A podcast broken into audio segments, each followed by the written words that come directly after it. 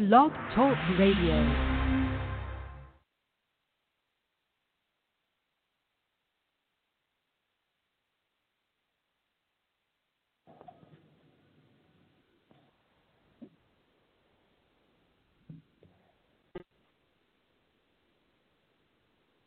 Back on live, y'all know the vibes. PSA Hip Hop Man, Saturday edition. Watson, what's good, my guy? What's good, bro? Let's get into this, man. Revisiting album talk is what we do here at PSA Hip Hop, whether it's new, old, and all that good stuff. We're going to Queensbridge slash Hempstead, Long Island. Let's go. Let's, let's, let's show love to Hempstead also. Um, Mobb Deep, obviously, we did a first album, or the second album, Part Itself, um, the infamous, and now we are going to the third album in 1996, a hip hop appreciation that is on this channel. If you have never listened to me and watched 1996 hip hop appreciation, uh, please do that. Watch what year this? What, what, what was it? Summer of '96? No, no, no. Wasn't summer. It was late. Uh, late, late fall. Late fall. Now going into Mobb Deep's third album, obviously with '96, with Tupac, All Eyez on Me, Outkast. No, no, no, no. This album came out November of '96, like late, 96. late '96. Wow. Yeah. November, yeah. on, Thanksgiving, going to Christmas time. I like that. Yeah. Um, can we both agree? A lot of times, you and I talk about anticipation for dudes' albums when the first or second album hit different. Can we also agree that the anticipation for Mobb Deep's third album, Hell on Earth, was very highly anticipated, sir? It was highly anticipated for guys like me and you. Um, to to to guys like me and you, like like pure hip hop heads. When I say pure, meaning they're making music for us and nobody else. They're not making music for a mainstream sound, for a commercial sound, because they want girls to like it and dance to it. They were not making that kind of hip hop. And that's unheard of, even in that era. That's unheard of even in that era, because one of the things Big told Pac was, yo, you got to make music for the girls. You got to put stuff out there for them. Mobb Deep wasn't doing that. They was making raw, gritty, street hip hop. Period. That was it. So to guys like me and you, this album meant everything to us because how big of an impact the Infamous had on us. All right, let's get to the first drink. Watch Hell on Earth. Animal Instinct, man. Um, what a way to set off an album. Havoc sets it off, and you know how you know we do on an infamous album, right? We're gonna do it again, son. And for him to say that, you're not lying. The same way you did on Infamous, we're gonna do it on the same trip, man. Um, Havoc sets it up, man, laid up in the cut, watches rap niggas F you up. And the way Prodigy verses started, man, to all my mob, crimey, money hungry, and grimy mob, shiesty, Godfather 3, and Gotti rapping Noid. Um, the time wasted for Figure and P. It's two sides of me. Snake niggas, obviously. You get lump something hardly and then Twinning Godfather did dead Thug Izzle. We got Pete on the hook. My crew we blood, sweat, and tears for 30 years. For years, extort niggas that drink beers. I'm tired of living life this way. Crime paid.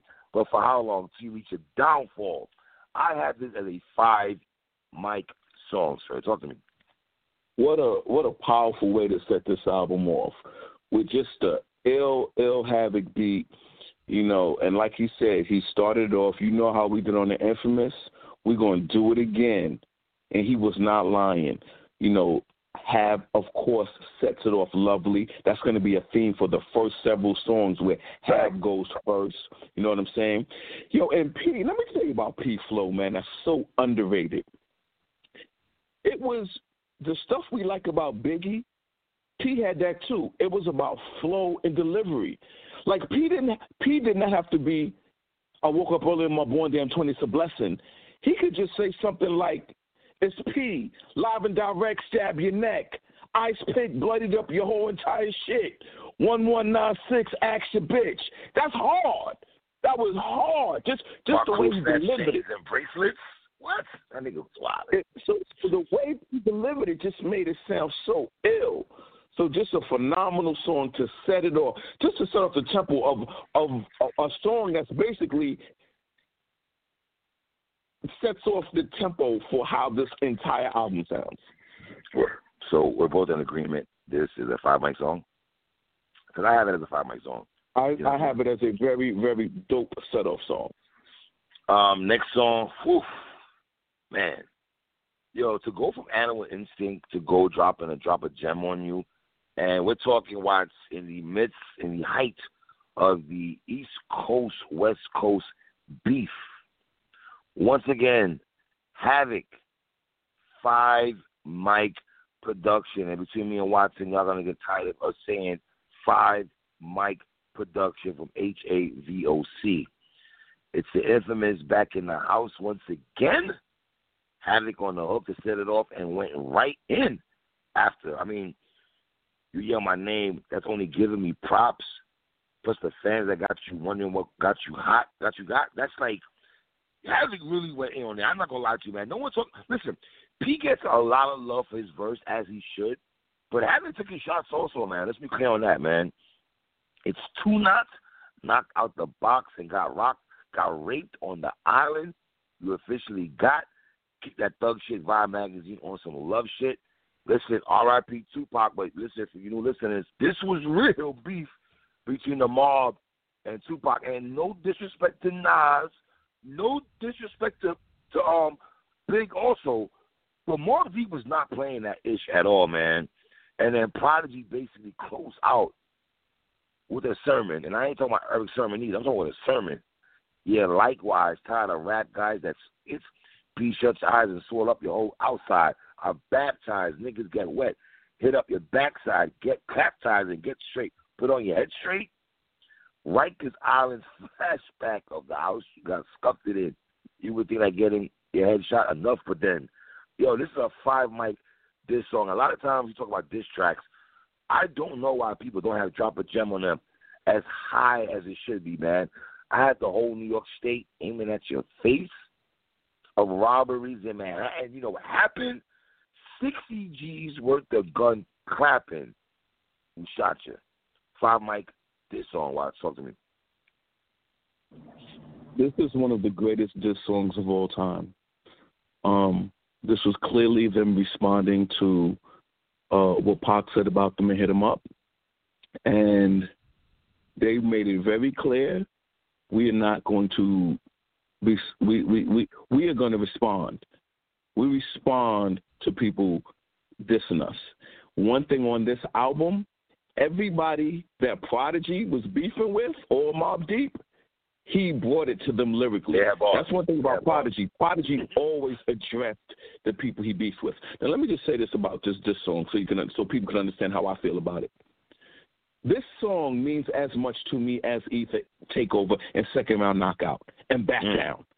So I'm naming like the greatest diss songs that people may be familiar with. So I'll say it again so people understand me. Drop a gem on them is as important to me as Ether Takeover, The Bitch in You, No Vaseline, Back Down. It's that impactful to me. First of all, production by Havoc is five mics.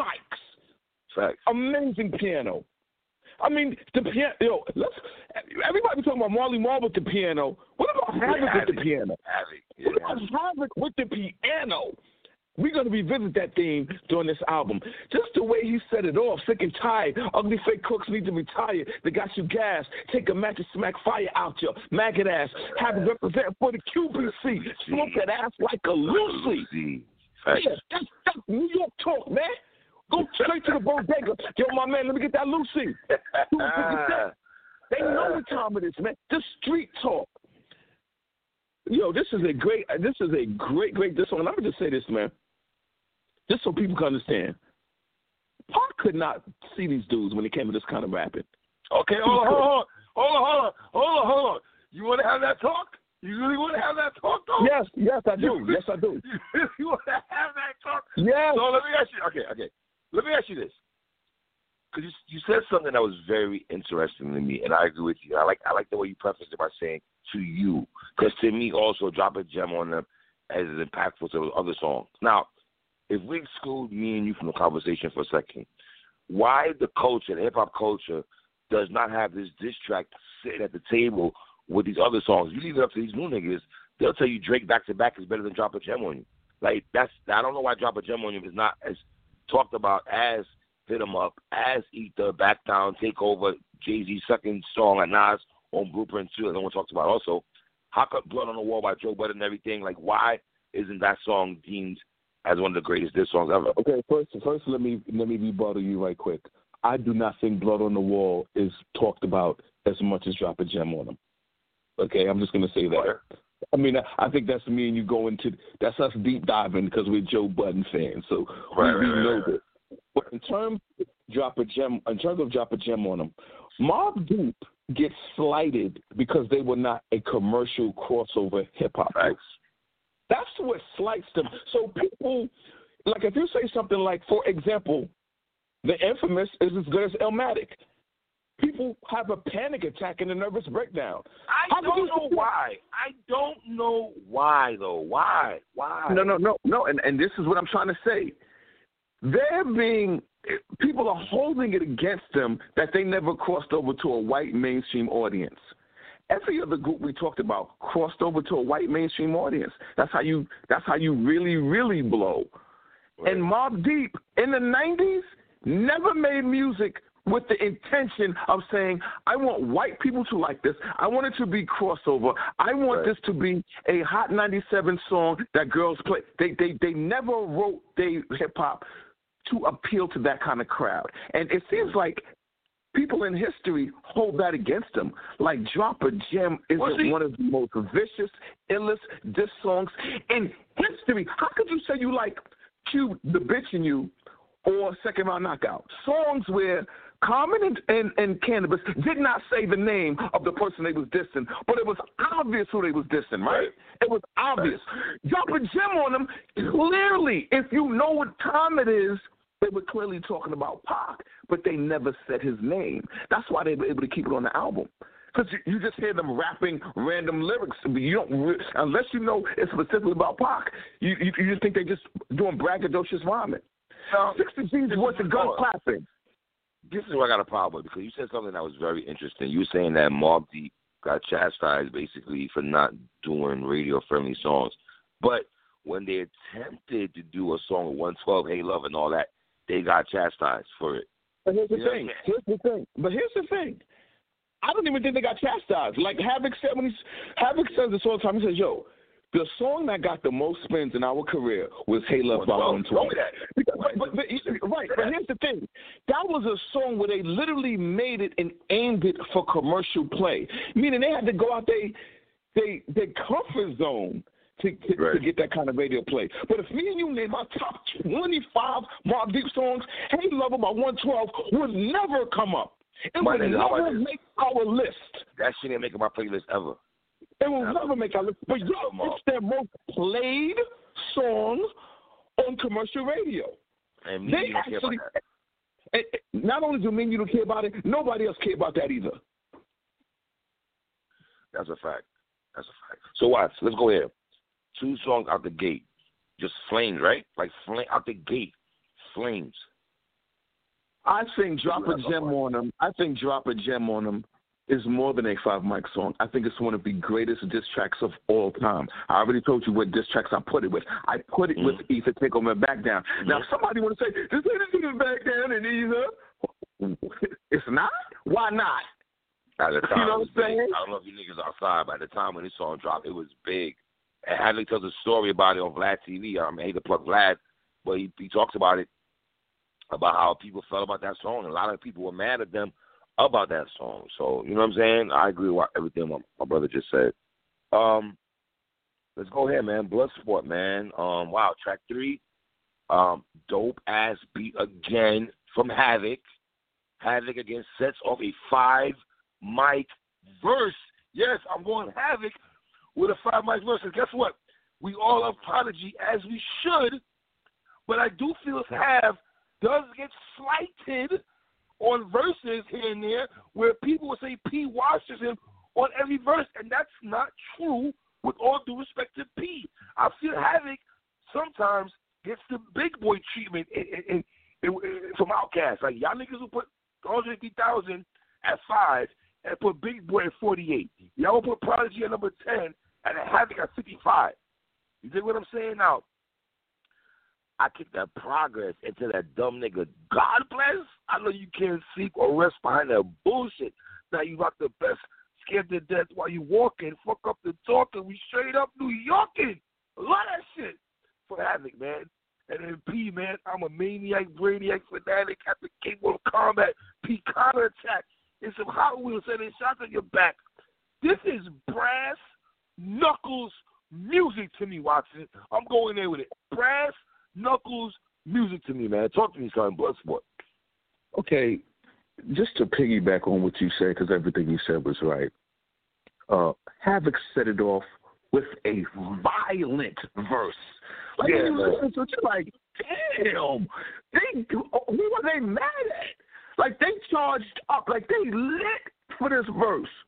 But watch, watch, watch, watch. I'm gonna cut you off. Would you agree with me on this? To what you said, right? Who are they angry at? Can we can we chalk it up to East Coast, West Coast talk? Can we chalk it up to other niggas in in, in the boroughs who who might have fronted them a little bit, who they had tension with, who they didn't rock with? Also, can we can we say that also? I'm gonna say I'm gonna say what what what what what Havoc and Prodigy said about when they were making this album. His brother had died.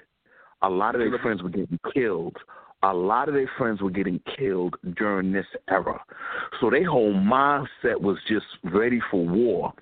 They, you know, Pac beefing with them. They caught up in the East Coast, West Coast stuff. They are in a verbal warfare, physical altercation beef with Keith Murray, Redman, and the Def Squad. I mean, that is just a fact. If you listen to Prodigy's verse, he is absolutely talking about Keith Murray. The verse is dedicated to Keith Murray. Who are you to throw your fist in? Hit like a bitch, run like a chick, and take the whole shit. Then he said, Me and my man pioneered this violent nigga rap shit. Yeah. Hold on, hold on, hold on, hold. Are they wrong for that though? No, no, they not wrong. Hundred percent fact. They pioneered the violent nigga rap shit. Facts. I'm gonna say that. I'm gonna say because this ice pick stabbing, like I mean, they was talking. That's violent. That's right. The way they were talking about getting you was violent, yeah. torturous. Yep. Yep. You know what I'm saying? And and once again, and once again, Havoc with just this LB. Just just with all all kind of stuff going on, man. Just just crazy. I'm gonna be real with you, man. We we all and I said this I said this to you before off air. I, and I, and I really believe this. Con, Conway comes to mind because I know how much he likes these spooky ass beats. I would love for someone to ask Conway, since you don't talk to real hip hop niggas no more. I would like for Conway to ask him this. If one of you journalists out there could get him to get him asking this question, what does he think about Mobb Deep's instrumentation on Hell on Earth? Like, I would like to know a Conway because the numb beats are very spooky, grimy, and dark. I don't know where Havoc's mentality is when he's behind the boards making these beats, man. So are we in agreement that these Negroes are three for three out the gate? Put it this way: if this is baseball, right, and they have no outs this is the fourth song about to come up because everybody everybody just hit a home run. Your first, second, and third base, and your first, second, and third up all hit a home runs. So you, you're coming up to the plate. You don't have to drive anybody in. All right, every, every song out the park. Next song, Watts, extortion, featuring M E T H O D. Man, Havoc sets it off again. Plus, wait, wait, wait, wait, wait. Say this. This is the fourth song in a row that Havoc sets off. Fourth in a row. Sticky Fingers always ends the songs in Onyx, right? And Hav sets off a lot of songs with the marble on this particular album. It's crazy how that works. But Havoc sets it off again, man. Plus you snitching, you ain't got no ties on me. I keep it strong while you scream word is born, lying through your teeth, swearing on your firstborn. Jesus Christ, man. And P, man, I see that your best man, yeah, your MVP. He's played the front line, get struck down immediately. I wave a Mobb Deep flag. Yeah, the sound as it slaps when like dogs. Havoc on the hook. Extortion is the key. I got the key for extortion. Spend your fortune. Get your short like extortion. like a person. Good lord, man. I have to be honest, man. The MVP of this particular joint before you go watch. Hold on. I gotta say, it's cow, man. Method man, I blame you. Bitches, peel extorted. You forcing the hand that rocks the cradle. Caution before you enter the Charlotte representative. Carry 36 deadly shits. You fucking with the top contenders. Official to the bone bristle. It don't matter if you bust rhymes or bust pistols. Talk to me. Watch your mess. Knock it off, my nigga. Five mic verse, man. The cow, man. Okay, before you even get there, can you please explain to people the production of this song? You know what? I'm, you know what? Watch. I'm gonna be real with you, man. And, and this is not for me and you. This is not breaking news for me and you because I think we were. If anyone's heard us talk about Havoc, how high we hail Havoc and Erick Sermon. That's one thing about me and watching. Yes, Primo, Pete Rock, Dr. Dre, because we love you niggas. We love you. We love you. But Havoc niggas at the table with all you niggas. All I'm sorry, he's at the table with P Rock, Premier, and RZA. I don't care. He's not. He's not a nigga outside waiting to get in the door with these niggas. Watch. He is sitting at the table with the RZA Premier and Dre and them. He just is. This is an argument. And here's the thing. And here's the argument. You can't make an argument against Havoc and say, well, he never produced for nobody big. Well, he produced for Nas. He Thanks, produced for Big. He produced for the Whoop. Like, come on, man. Come on. me and you love dog. What's our favorite song on Foxy Brown first album? The Promise. And Havoc produced that. What's our favorite song on on, on Curtis Fifty Cent? Fully loaded clip. Come on, man. That's all Havoc, man. Like we're not doing that, dog. What's one of my favorite songs of a Life After Death? Last Days. One of my Yeah. favorite pop cuts of all time. Are you serious? Yeah, Like, man. get me started. Now, let's get, let me get let me get to extortion. First of all, this is what makes the song ill.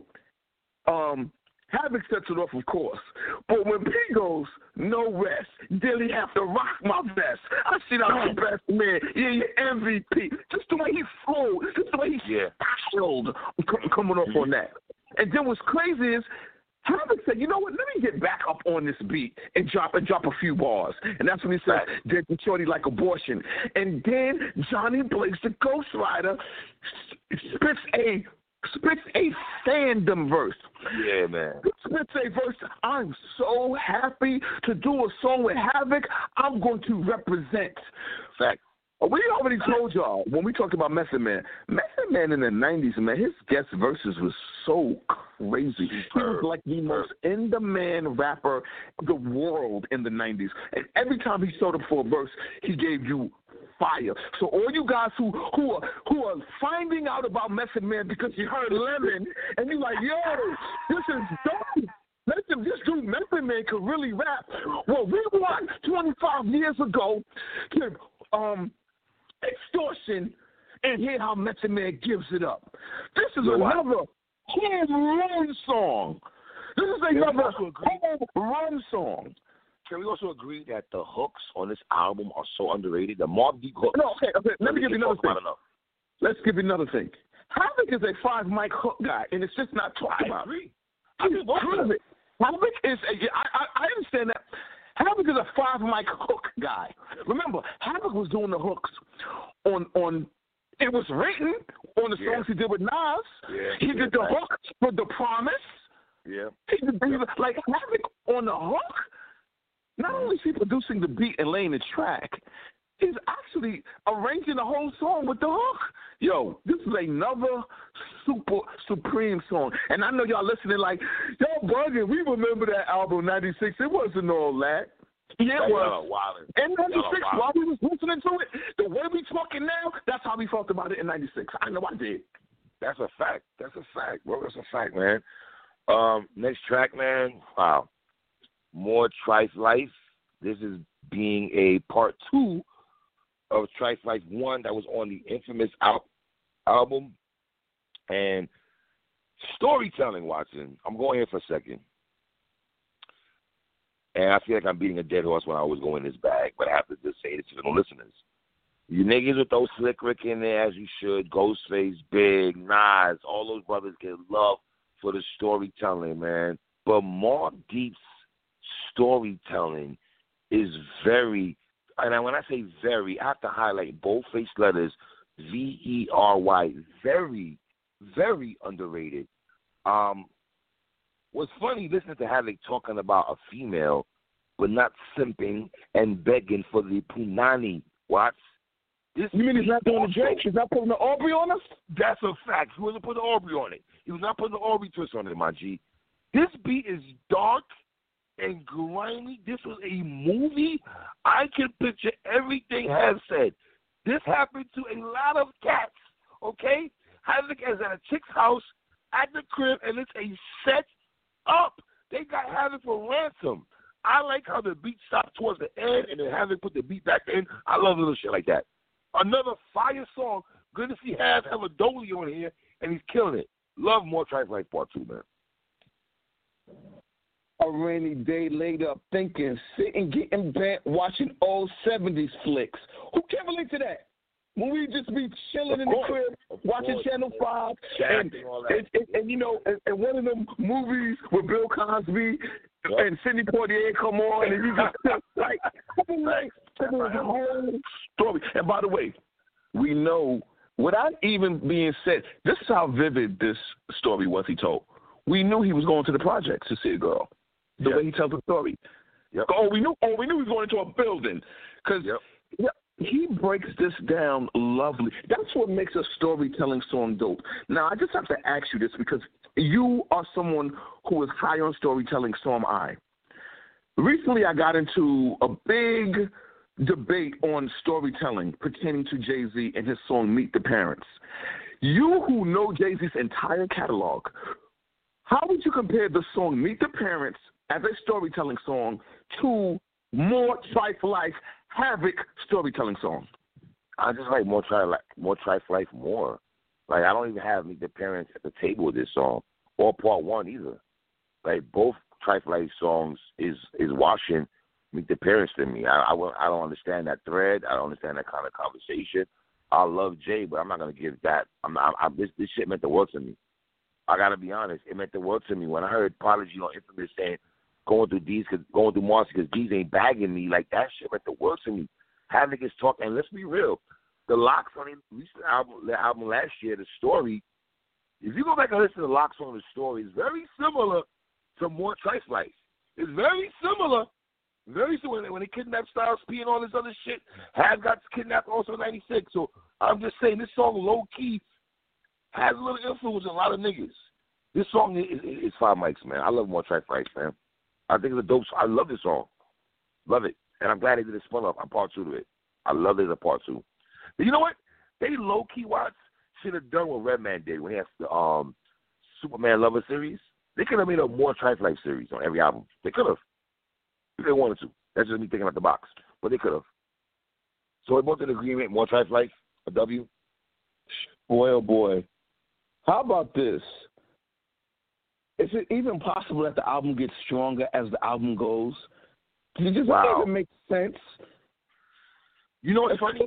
Because you and I review so many albums from old to new to now that we see that a lot, and especially I, I, don't, I don't know how you feel. I, I'm gonna speak for myself for a second here. When we review certain artists' albums, this you know in this era, yeah, the first two James might be bangers, and then the next four might be eh. Then they got to pick up the pace again, and they slow down the pace. So what you're saying, the mob did not let their foot off the gas, in my opinion, on this album, from production to rhymes to hooks to guest appearances. Everything was a go. You know what I mean? So yep, that's what I feel, man. Um, next song, Watts. Uh, Man Down featuring Big Noyd. Um, very creepy beat from Havoc, man very sinister, very dark. And when Watson said at the beginning of the show, one thing about the mob, especially Bandana P, he was going to take it. If he had an issue with you or you said his name out of pocket, that boy did not care. Five foot three, five foot four prodigy was going to go in the booth and say exactly how he felt and he took it there with the Keith Murray, Redman, Tupac, Def Squad, Boss from P. Live at the main event, may I present Screaming Out Loud for Eddie Squad. That's Def That's not yo. That's not even a subliminal to me. That's, That's not subliminal. Not a subliminal. No, Is that a subliminal? nah, son, they get into the shits. They get into the shits, man. But I'm gonna say this though, watch. Before I pass the mic to you. Hav's verse was solid, but he didn't take it there the way P and Noyd was about to take it there. You know what I mean? And one thing about I'm not, I'm not saying he pulled the he pulled the Lloyd Banks when when Banks didn't really want to have no words for, with Joe Budden and Fat Joe and them. You know what I mean? I mean, not, not I mean Jadakiss, pardon me, for Jadakiss and Fat Joe and them. You know what I mean? Um, Noyd's verse, man, he was not playing, man. Shout out to, I mean, yo, he was not playing at all. First of all, those dyke niggas and what what you say with that spaced out shit are still a rocket in their ass and get them a lift. Like, did Noyd have the best verse on him, my nigga? Is the first question I would have.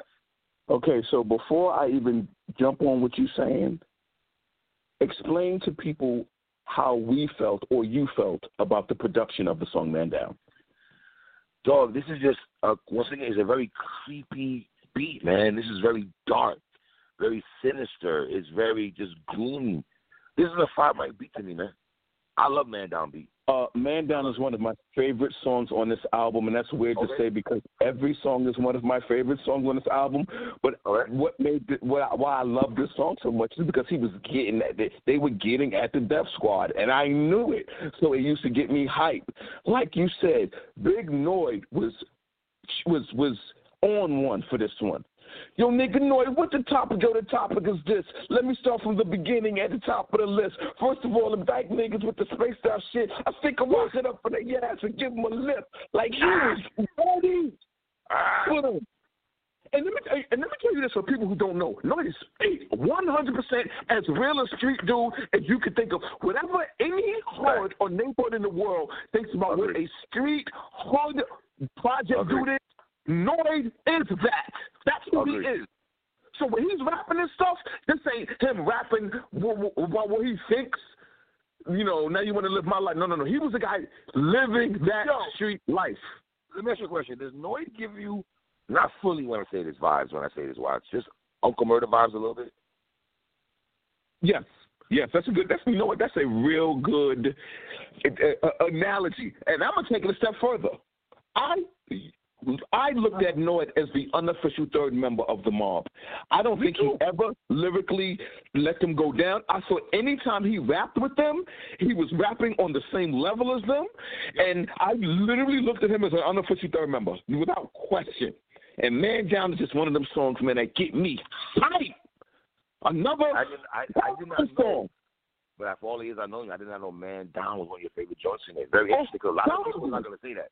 A lot of niggas will go to other songs and not going that bad. You know what I mean? I'm not But, mad but, but here's why: because I knew they'd be getting at the Death Squad. Because I remember the back and forth. Like I'm listening to it. I knew Redman was getting at them on how high, and I was like, So- "Are they gonna let that slide?" They clearly was not gonna let that slide, and So they again- fought at the tunnel. So once again, like we said, anytime the mob had issues, he was coming at. They didn't care. They got at Tupac on drop a gem on them, and they got a Death Squad on Man Down. We not playing that. And you gotta, I gotta respect it, man. I gotta respect it, man. Um, next song, Watts, get enough of it, featuring General G, aka Illa Ghee. Let's be clear on that. Yo, thank, you, thank you for tell, thank you for telling people that that's Illa Ghee. That's the Illa Ghee that has yo. Shout to Illa Ghee. Illa Ghee has never stopped making hip hop records. B. Let me just tell you that right now. Right. Illa Ghee has never. And Illa Ghee from Brooklyn. Y'all want to know? Illa Ghee from. BK. Not from BK. Facts. Watch another sinister beat from Havoc. Havoc again, dope verse, flow, left to right, protect the lights, guard my castle when going at you, take it to the cats if I have to. It's the hassle. Jealous thugs I suppose squeeze, turn this ass to Swiss cheese. LG had a dope verse to me, man. And then P verse is just a verse of gun survival tactics, if I want to go there. like, we shut it down like the news and blast like fresh text out the box. The outbox get suplex, take notes, nigga, best check the index. Look over anything that might have missed. Like, yo, and then Havoc came back with a dope ass second verse to drop some more bars, man. This is a dope song. Can't get enough of it, man. Let me just say this, because you, you, you, everything you said is hundred percent right, but I'm going to tell you how I heard it.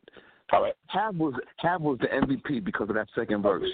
Agreed. That second verse made Havoc the rapping MVP of this song. I don't even know why he decided to jump back in and give us a second verse, but that second verse is fire. So this, this is just another fire song, historic song, because this is when Illa Ghee was calling himself General G. And I'm Yep. glad you tell everybody this is Illa Ghee. You know what I'm saying? Because Prodigy never stopped. You know what's crazy? Prodigy worked with Illa Ghee for the rest of his life after this. You know what I'm saying? Word. And So I also highlight. Now, Huh? just on Alchemist and in the sky. Remember that? Yes, yes, yes, Yeah. absolutely. You know what I mean? Um, next song, Watts. Oh boy, Nighttime Vultures featuring Raekwon the Chef. Now, are we shocked that Raekwon is on back-to-back Mobb Deep albums? Of course not, because the Mob rock with the Wu and the Wu rock with the Mob. You got Met the Man on Extortion, and you got Raekwon on his joint. Raekwon was also on two joints on the infamous album. Let's be Eye for an Eye and um, was it right back at with the other joint with Ghostface on there. You know what I mean? Um, how Havoc put the vultures in the beginning of the song was pure genius, in my opinion, man. Listen, P sets it off this time. Not Havoc, it's probably sets it off. I rose early morning, spread my wings, yawning. Vague memory of last night. Now it's all dawning. Look down and see um all the blood on my garment. It's stained on my Guess farmers. Like, ah, this is the Guess era too. I was still rocking Guess. Ava Rex and all this in this era. Let's be clear on that. That 98 shit for your answerless. Nigga P, where you headed? It's time to pass, kids. Think about that. The nigga said I kicked the 98 shit in the year 1996. So this nigga's two years advanced, basically, what. He's advanced past niggas already. That's ill, man. Havoc on the hook, five mics. And then Raekwon went eight shit on here. You crush grills, dollar bills, swag suit on, screwed on, screw on dry cell nigga with his lo- loot on. Like, good lord, man. Havoc did not drop a verse, just a hook on here, but I love Nighttime Vultures. Watch, talk to me. Now let me tell you what's so ill about nighttime vultures. He sets his verse off strong, but you could it's like he was warming up his jump shot. Because as the more he started rhyming and the more he got into it, he started getting iller, the rhymes got raw, and he just started killing it. Like just just just P went crazy on this, man. I love the way the relationship between uh, the Wu and the Mob. 1995 Source Awards. Ghost and Ray come on stage. They make sure they bring Mob Deep on stage with them. These are little homies. They brought them on stage to like, yeah, this the connect right here. All y'all watching this, this is what we rocking with. You know what I'm saying? Um, like you said, for, for just a phenomenal verse by P. And then Ray. Okay, so now I'm gonna say this. Raekwon has one of the most unique, illest flows in hip hop history because it's his. It's on, like nobody raps like Raekwon. Raekwon has his own unique flow. Agree. Agree. Agree. And- like, we, listen, you know what's funny? We say Nas, you, you, we can hear the Rock Kim and G Rap out of Nas, right? We can't say that about Ray. Ray don't sound like nobody for real, son. Like no one. listen. Your crush curls, dollar one. bills, Swiss suits on, school on, dry sell niggas with his glue on. Watch this, ah. done, watch this, please scoping out my box shit, diamond on some ah. H no block shit. Like ah. it's just, it's, Yo, nobody that like him, man. that H and R Block line was my shit right there, nigga. H and R Block line, yeah, was crazy, crazy, Yes, crazy. Wow. yeah. This, by the way, so like you said, Havoc production, the Vultures genius how he put that in Yeah, there. man. And then had two, and then was like, "Yo, I got something for y'all. Yo, you and Prodigy just gonna go go in on this." And And, listen- and listen, and, and I think Havoc is so cool like that. Well, like, yo, fam, I rap. I'm a, I'm a rapper and a producer. Don't get it twisted. but I don't mind. I'm still a part of the joint. Either, either if it's a hook or the beat, my name is still gonna be talked about. And I love Havoc for that, man. I love Havoc for that, man. You know what I mean? It does. Um, next song, watch. How many mics you giving this song? How many mics you giving Nighttime Vultures? I got five mics though. For me, for me, for me, I can't speak for no one else, but for me, I got five mics, man. For me. Yo, my man, let me um, just tell you something right now. They have not missed at all. Like, like when I say at all, like, like I told you, the album seems to get stronger as it goes on. That's that, that's a fact. Because now we go into Godfather Part Three, man. And let me say this, man. In the nineties, man, a lot of niggas our hip hop Bible movie is Scarface. Let's be clear on that. Every nigga loves Scarface, man. And for this maniac, crazy nigga Havoc to sample a Scarface movie sample and make it sound the way he made this shit sound is fucking crazy, man. And P sets this up lovely. This is like stick up kid music to me, man. Like keeping you niggas in perspective, mob representative, call me the specialist, professional, professor at the rap science, up in a laboratory because your small rhymes bore me. God, man, if you're looking for P, well, you can find him everywhere in a project near you. I'll be right there. The nigga said if you're looking for P, well, you can find him everywhere in a project near you. I'll be right there. God damn it, man. Had with a dope verse, but I gotta be real, man. P is the MVP clearly on this song. I'm not keep it tall, but, but hold on. Havoc is co-MVP on the strength of him taking a Scarface movie and the sample from this movie and making it sound the way he did, man. Five Mike song, Godfather Part Three, man. Yo, if you read the lyrics, you might think Prodigy was on his lyrical miracle bag. lyrical miracle. Before you before you go, P has done this from time to time. P can get a lyrical miracle bag. He can. Don't get it twisted. He could. No, but the point is, when P goes lyrical miracle, because he delivers his rhymes so raw, so street, so hard, so hard that you're not even peeping that it's lyrical miracle. Like right. you said, he sets this shit off, lyrical miracle, but it's so hard you're not even recognizing it. Think about it. All right, now pay attention to this crime rhyme Houdini P. Keeping you niggas in perspective. More representatives.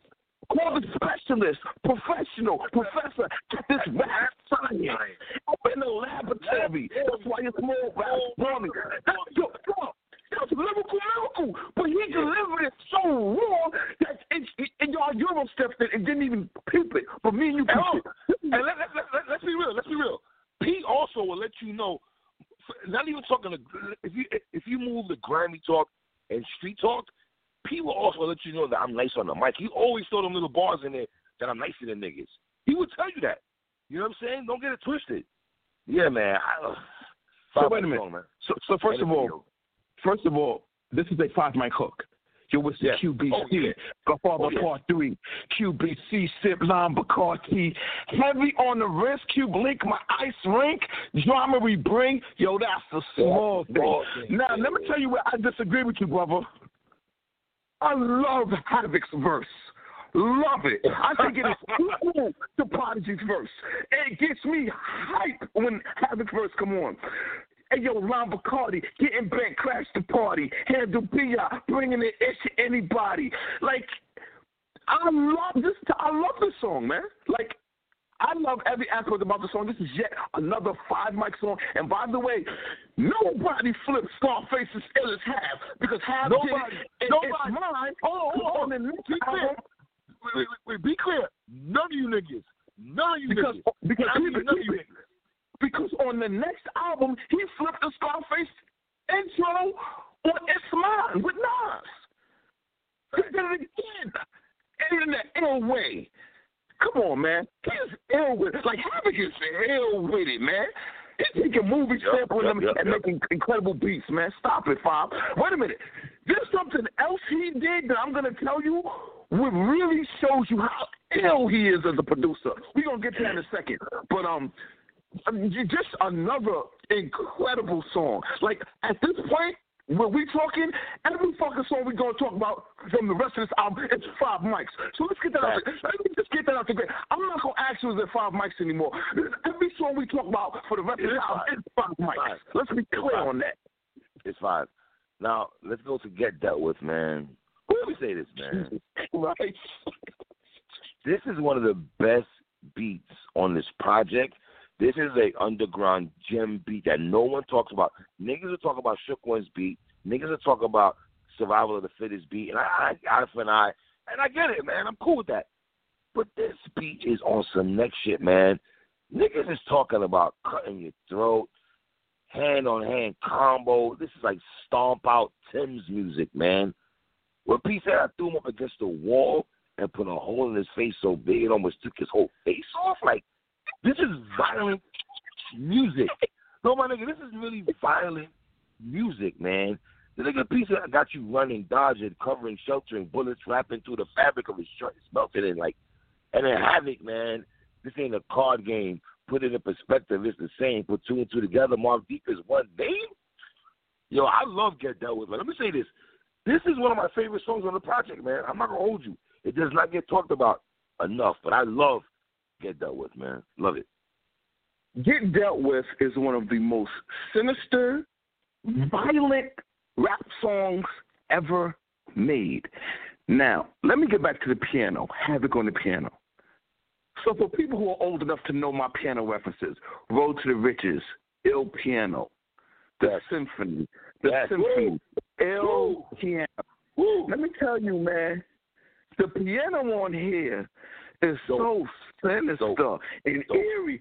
Like Jesus Christ, the piano on this violent nigga rap shit that P was spitting, and then Have went ham. And let me tell you something else. Then P had to jump back in. P jumped back in for a quick little second verse. That was fire. Like like you said, this is one of the most. Put it this way. This is for Mobb Deep fans. If you are a real Mobb Deep fan of their music and their catalog, you gotta know this song. This song is yep. this song to me captures the tone of this album, what this album was about. Because this is as violent and as raw as it gets. You know what I'm saying? Like dogs, every song, man, it's ice pick stabbing and they yep. upset. You know mm-hmm. what I'm mm-hmm. saying? Yeah, it's another one. Super pop my song, no question. Um, next song, watch the theme continues, like you said, brother. Um, this is just five mic songs coming at coming at our face like bam, bam, bam, bam, bam, like the Drake and them say at our head top. This is five mic songs coming out our head top. Um, Hell on Earth, man. Havoc on the five mic hook. Let me say it again. Five mic hook from Havoc. Yo, it's Hell on Earth who's next going to be the first. The project is frontline, and the enemy is one time. It ain't hard to tell. You right in front of your eyes. So, come on, can you listen? Come on, man. Like you said, five That's mic. Five mic. That's a five mic. Just the whole. The whole. alone. Before P even goes there, man, the saga begins. Begin war. I drop first blow. Be the first to set it off. Of course, tap on jaws. Lay down laws. We talking with you. We do jokes. Rush the doors. Yo, my nigga. Let me say something.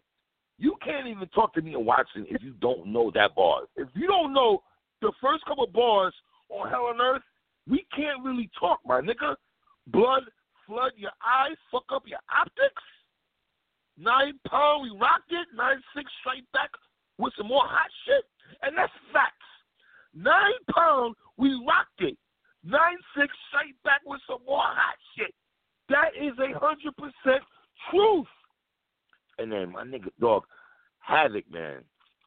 You rep the QBC, niggas rep yours. It's all love. Millie stacked down, heavily guarded by hollow kick slugs.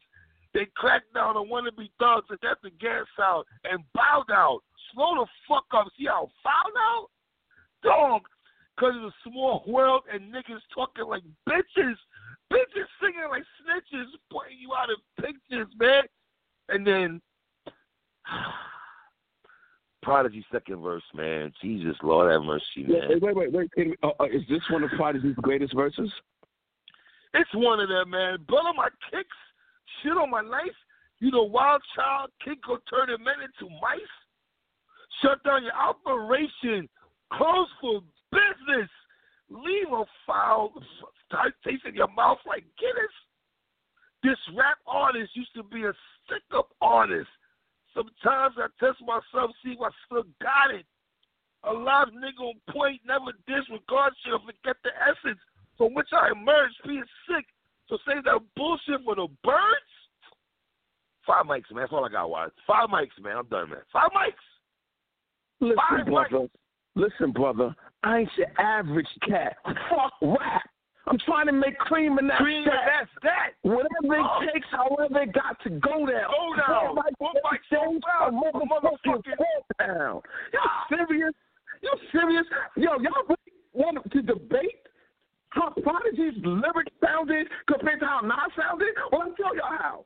When reviewed, it was written. Prodigy was ball for ball rapping with Nas in 1996 Mm. which is written Nas, which I think is Nas' greatest album. I'm telling you, Prodigy's delivery, the way he raps his raps, it's equal to the lyrical poetry style of Nas on It Was Written.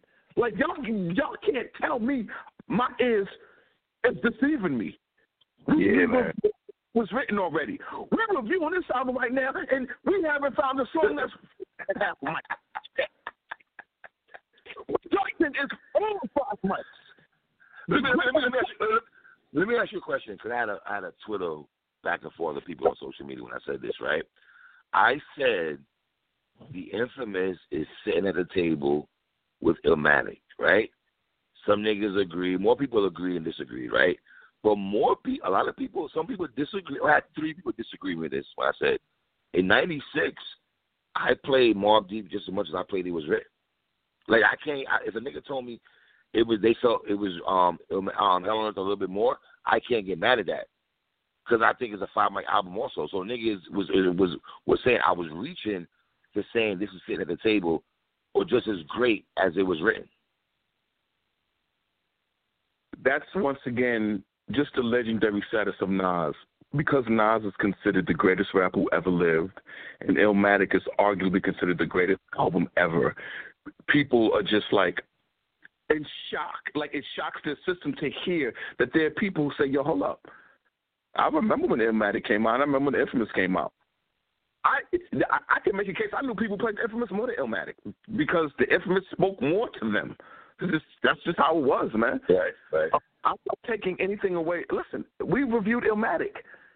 Nobody that we interact with on social media can tell me and Three Letterman anything about Nasir Jones in the 90s. Y'all damn sure can't tell us nothing about the mall. Okay? And I'm here to tell you, Prodigy in the 90s was going ball for ball with Nas on every single song they ever got on. That's just agree. that's a fact. Like, like, what are you gonna say? You can't. And then, and then he was on albums that were just as good as every Nas album. I don't care what no historian say, what no Pulitzer Prize say, what no nothing says. telling you, Prodigy was rhyming with them dudes like that, and Nas knew because Nas was on the, on that three album run on every Right. song. Knew too. Ask Nas about P. Let's get to the next Right. song, brother. It's funny you said that. Give Up Fast featuring Nasir Jones and Big Noyd. Let me say this, man. Nas killed this shit, man. And all I can think about is, damn, what if we'd have got a, a, a Nas Mob Deep album in like 99, 2000? Just Nas and the Mob and having doing the full production. That would have been crazy. But I got to give Nas, man. Nas killed this shit, man. Got out the airport. The Mob picked me up in the truck jewelry junkie, like fuck it, I ain't scared to get stuck. So it's the deal, Poppy, here. The feds almost got me. Like Nas was floating on here, man. I need a suite with flowers, complimentary at Trump Towers. Sit at the table, we can build for hours of getting rich is a cinch. Take a glimpse, the world is yours, red all over the blimp. And then Havoc, man, you're mental deep, but you ain't having it, me neither. His drama ain't got time for it. Oh my God. I thought Havoc's verse was fucking phenomenal on here, man. Noyd's verse was kind of short. I like P verse was solid. In order, uh, Watts, I would have Nas with the best verse. I got Havoc number two, P three, and Noyd number four. Talk to me. Nas with the Scarface reference is so funny because yeah. because he sampled yeah. because uh, because Havoc sampled uh, Scarface on GOD Part Three. This is uh, yet another great collaboration. Uh, like I said, what someone who I consider the unofficial third member of Mobb Deep during this '90s run was yeah. Big Noyd. Yeah. You know what I'm saying? First of all, this is Big Noyd on a song with Nas. On the first album, Big Noyd was on a song with Rand Ghost. So that just goes to show you how much they felt about Big Noyd. That when they get with the greatest rappers of that era, they're like, yo, Noyd's our man. He on here too. And nobody got a problem with that. All right? No, I don't. Um, I don't. This, I don't. this is yet this is yet another Five Mike song. Again.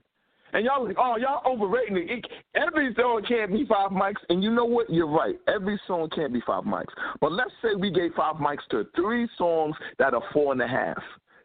There's still 11 other songs on here. All right? Y'all gonna have to find the songs that are not five mics and make a strong case against it. Uh, just a, another dope collaboration. Now, but I will say this, since we can compare, there's four MCs on this song, right? Yes. I think iPhone. I think Eye for an Eye was a better four man song than this song. I agree. I agree. I agree. I agree. I agree. Okay. I agree. All right. I agree. just, I- I was- just, was- just so y'all, just so y'all don't think we act like this is the greatest, greatest, greatest, and, and there's no. That's my criticism. Their, previous song with Nas was better than this song with Nas. That's I- my criticism of this song. I would agree with that. Now, I can make the argument that yes, we're sitting here talking about all these songs, right? And we have two more songs left.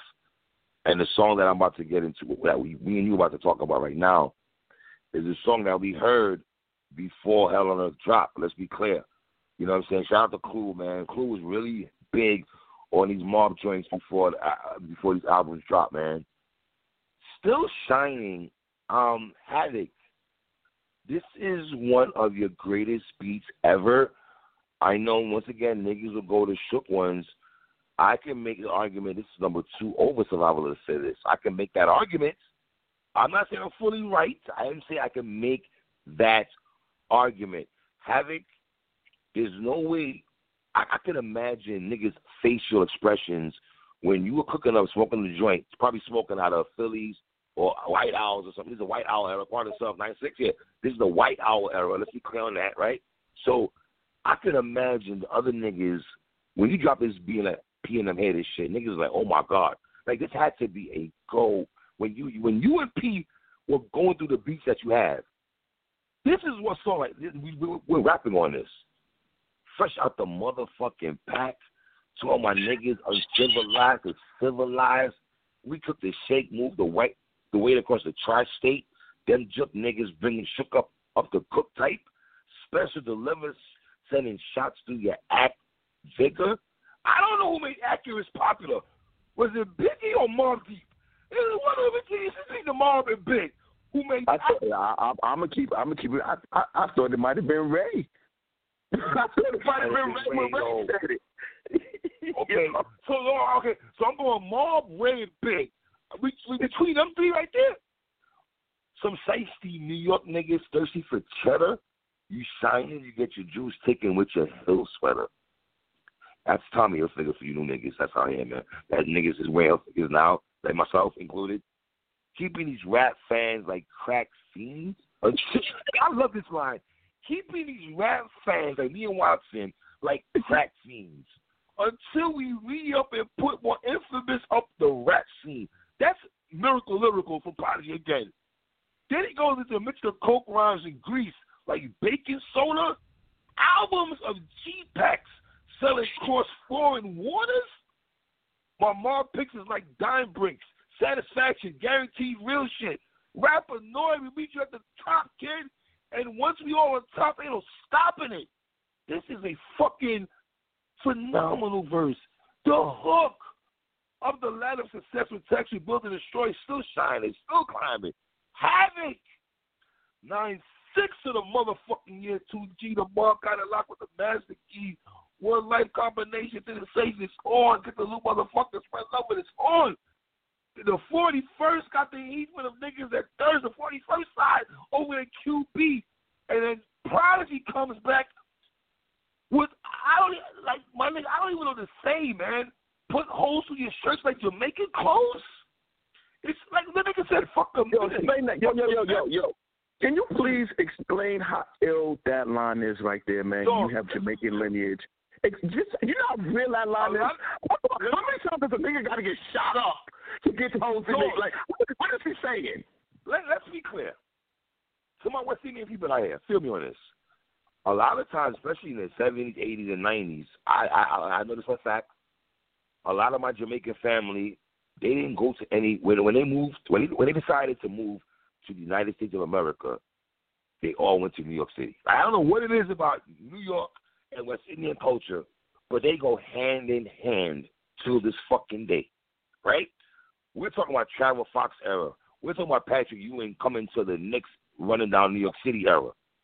All my uncles, and including myself as a shorty, before 1996, had the fishnet shirts, the like, and, and it had holes in it, and put holes in your shirt like Jamaican clothes. My nigga, who thinks of that shit like that? You gotta be a sick fuck to make that correlation to put put holes in your shirt like Jamaican clothes. Fuck the myth, the science of numbers, and how I live. If we ain't get the mathematics, something got to give. Yeah, this is miracle, man. He just makes it sound raw. You know what? This is what makes Prodigy crazy, man. He spins some lyrical miracle bars on here, but he's not spitting it in a nerd sounding No, way. no, no. And that's what's throwing everybody off. Yeah. What you got, man? I, that's all I got. Uh, I listen, my song, man. you- you- too much. You you one hundred percent summed it up. And let me just say this. The opening bars to Havoc's verse is is is perfection. Just think I said it. Nine six to the motherfucking year two G. The mob got it locked with the master keys. That's a fact. Word life combination to the safe it's on. Get that loot, Yeah. motherfucker. Spread Spread love when you on. On. I mean, I mean, uh, to me, that's. Hey. Does anybody disagree with that? Who No, I don't. what I he don't. I said? don't. I don't. Like, come on, B. This is just incredible writing on both of them. And like you said, Havoc's production on Still Shining. Oh, brother.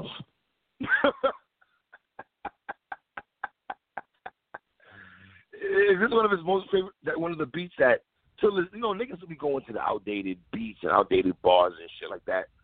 Dog, this shit still sounds fresh in my fucking ears, man. I'm sorry, man. It just does, B. It, it, it does. It's one of my favorite songs in '96. It's still shining. Like, am I wrong for saying "Broken Language" is still shining or "Hand in Hand" one of the hottest songs in '96? I mean, can I make that argument? Yes, you can. You can make that argument. Come on, man. Um, last song, Watts, Apostle Warning. Again, again, this is crazy. Dog, can, can I say in '96 was if we're going production producers of the year, I'm not reaching when I say Havoc.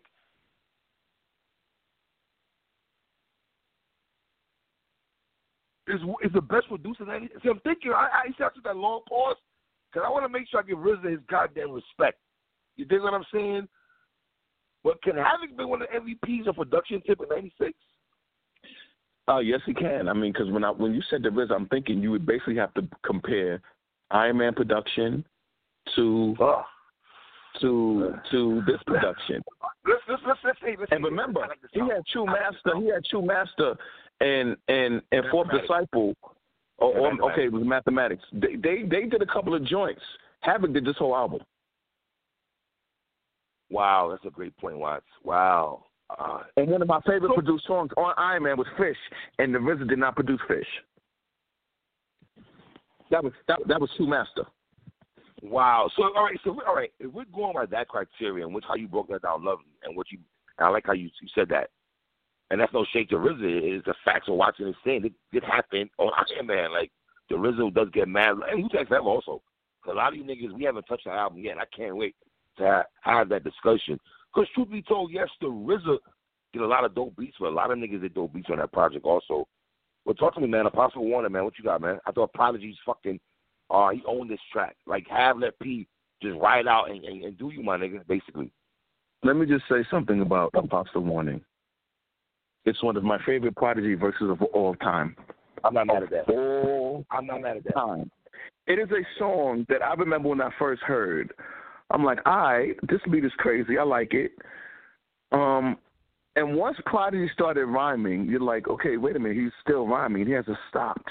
And it just sounded like he was getting iller and iller and iller. And you're just like, my God, Prodigy is great. Now, let me tell you this, man. I got a Prodigy's apostle warning going against any verse written in 1996.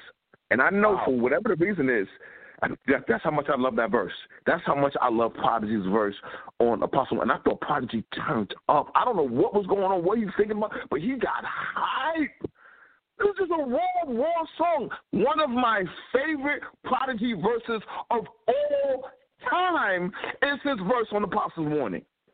So now, how many want to giving this album three? Man, I got this with an undisputed. There's no way we're not playing the halves. We're not doing strong four, strong this, strong that. Oh, just barely got this. We're not playing myself on the show today. But three, wait a minute. Five- This album doesn't have any skits. And I hear people saying, oh, uh, dope, Wow. dope skits make albums dope. Oh, where were the skits? No skits. We're getting straight to it. So let me ask you, the would you consider would you consider the beginning of Godfather Part Three a skit when they was like blah blah when uh Really? No, when, no, when, no. was acting like he was shooting people off the roof? nah, it wasn't like that at all. I met the man and Ray and them all my killer my killer tape and all that. Not not those kind of conversations, man. But to answer your question, Watts, I got this as an undisputed five mic album. I think it's a classic album. To go from infamous to this, this is almost like, you know, this is a this is a dark album. It's just dark and gloomy, and I say that in the most respectful way. But the bars, the rhymes, the getting that niggas that had issues with, you know what I'm saying? And let me tell you why. And I'm gonna, Good, good. and I'm gonna tell you why people don't understand the greatness of Mobb Deep. Ever since we started the verses, right, and the rappers will be doing verses and their songs versus songs, you have a lot of people who pride themselves on they know their hip hop and they make their cases why it's so difficult to beat LL because LL's gonna do all his songs that the girls want to hear that people know. Well, that's what hurts Mobb Deep. Because if Mobb Deep is like, yo, and Prodigy does Apostles Warning, all somebody got to do is do literally any random song that got radio play, and more women will know it, unless they are a Mobb Deep fan. So this album was made in the era where people were making songs for women. They were trying to cater to women. That's what people were doing in hip hop in the mid '90s, going hard. Biggie did it, Pac did it. Like they were trying to make songs to appeal to women. Heavy D made his career over it, and there's nothing wrong with that. But what I'm saying is, Mobb Deep wasn't thinking about that. Like, yo, man, you think you, you think the girls gonna like this? You think they're gonna play this at the party and throw it on? Come on, man, we got to do something to get them to like us. You know what Styles P keeps telling Dave Reese? Yo, you got to make the women like you. You got to do something for the thing. Dave Reese, you don't got no album like Hell on Earth. Dave. So that's another reason why this album is so classic because it went against the grain. For Right. Nas to pop off, Nas needed the most uh, popular rapper of the time in 1996. And guess what? It was the Fugees and Lauryn Hill. Y'all not ready for that conversation, right? How, how popular they was as group. They needed Lauryn Hill to set off Nas's song to pop it off because she was more popular than Nas in '96. That's impossible. You can't say that, but she was though. She was. The Fugees was the most popular group in the world. The point is, Mobb Deep ain't have to do none of that, man. They made a straight, raw, violent, dark, gritty album that me and you just reviewed, and we could not find a flaw in it. Let me give you a basketball analogy. It's your man Sue Surf, like his basketball analogies. Here's the basketball analogy. Listening to this album is like watching Kyrie Irving play right now offensively. Ah, he has no like that. flaw I like that. to his. I He like has that. no his offensive game. When you watch how he play, you don't be like, nah, he don't got no left, he don't got no jump shot, he can't drive, he can't. That's like that's what this album is. Hooks, beats, like lyrics, rhymes, everything. This like is one of the. This is one. Of, watch this. This is one of the greatest albums of the '90s, I agree. I totally of the agree decade of that. the '90s. I agree with that. I agree with that. So I'm not gonna. And it don't get us flowers. People don't. It, it don't get us flowers. People don't talk about it. Well, here we talking about it. This album is sitting at the table with so everybody understands what we're talking about. Reasonable doubt, and it was written. I dare of y'all to Oh, say. "Hold on, up, Oh, at the yeah. Table." Oh, and Iron Man, and Iron Man, and Muddy Waters. No, no, no, and, yeah. no. The only reason why I said the only reason why I said Il- Illmatic and and, and Reasonable Doubt is because Jay Z and Nas have taken on a whole new. Okay, that's what I said. That's what you. You know what I'm saying? Like, like, like, it's like that's the I easy fallback go-to answer. So I want people to understand what was going on in '96. Hell on Earth, easily, easily at the table when it was written reasonable doubt. This is why I want y'all to go back to me and Watson 1996 Hip Hop Appreciation Talk. Let's go PSA 1996 Hip Hop Appreciation, and we talk about all the ill albums in '96. And I guarantee you, the way we're speaking about Hell on Earth, like in in in in, in, a, in a detailed format like we usually do, because we were just we were just freestyling shit on top of our dome on '96 Talk. But this album is just up there, man. I love this album. You niggas need to knock it off and stop acting like. Listen, I love Nas. I love Hov. Don't get it. I love it was written. I love Reasonable Doubt. But Hell on Earth meant the world to me. And to revisit this album today and to talk about it and go back and listen to it thoroughly and, and catch this and catch that again, it was just a it was just a dope feeling. It took me back to '96, man. And, and one more thing, watch. Look at this the competition of people in '96, though, man. You had Outkast, you had Ghost, you had Fugees, you had so many ill dudes out here, man. Tupac, All Eyez on Me, didn't drop that year. Like you had a lot of crazy artists that was running amok in '96. So yeah, man, we're both in agreement. Shout out to R.I.P. Prodigy again, man. R.I.P. Motherfucking Bandana P. Havoc, you a monster, um, brother. Your production on here is just crazy, man, crazy. And we want to make sure we give, give you your flowers, man. You know what I mean? Um, speaking of flowers, man, um, I want to go into a conversation that I feel needs to be had right now. And once again, plugging this again, if you go to me and Watson's top 30 rappers in the 80s, right? There was a particular group that we spoke about. I forgot the numbers, where we, we ranked them, where they were ranked, and they were definitely talked about because these brothers meant a lot to us. Um, before the Rock Kim, KRS One, Slick Rick, G Rap era came, I want to, and I would say before Rakim, I want to, I want to call this segment Watts. First off, I want to say R.I.P. Prince Markie Dee, and I think it's it's fitting for you and I to have this discussion because we lived that Fat Boys era, we lived that UTFO era, Whodini era, we lived that era. You dig what I'm saying? Um, first off, um, I would like to get your thoughts on the Fat Boys. Get your let's get let's talk let's in depth talk here and conversate um, about Prince Markie Dee, man, and what he meant to me and you, Krush Groove, the Disorderlies movies and all that. You know, what did Prince Markie Dee mean, mean to the to the culture, man? We lost a, we lost a legend, man. This feels like some of my preteen years are dying with me. When one of the uh, lead members of Whodini passes away, when Prince Markie Dee of the Fat Boys passed away, it is just as impactful as when Jam Master Jay was taken Yeah. away from us. Like it, it, it took away a very, very important, impactful time in my life regarding hip hop. Remember, this is a time when hip hop is still new. Fat Boys, when the Fat Boys came out, no award show acknowledged the existence of hip hop. So imagine watching the Grammys, American Music Awards, all these award shows, and Hip hop is never even mentioned. It's like it didn't exist. Right. Like they, they was treated like there was no such thing as this music. Yet it's the most played music black people my age is listening to. That's all we listening to. You know what I'm saying? Outside of Michael Jackson and Prince, it was hip hop. Michael Jackson, Prince, Whitney Houston, and hip hop. You know what I'm saying? That's what was going down.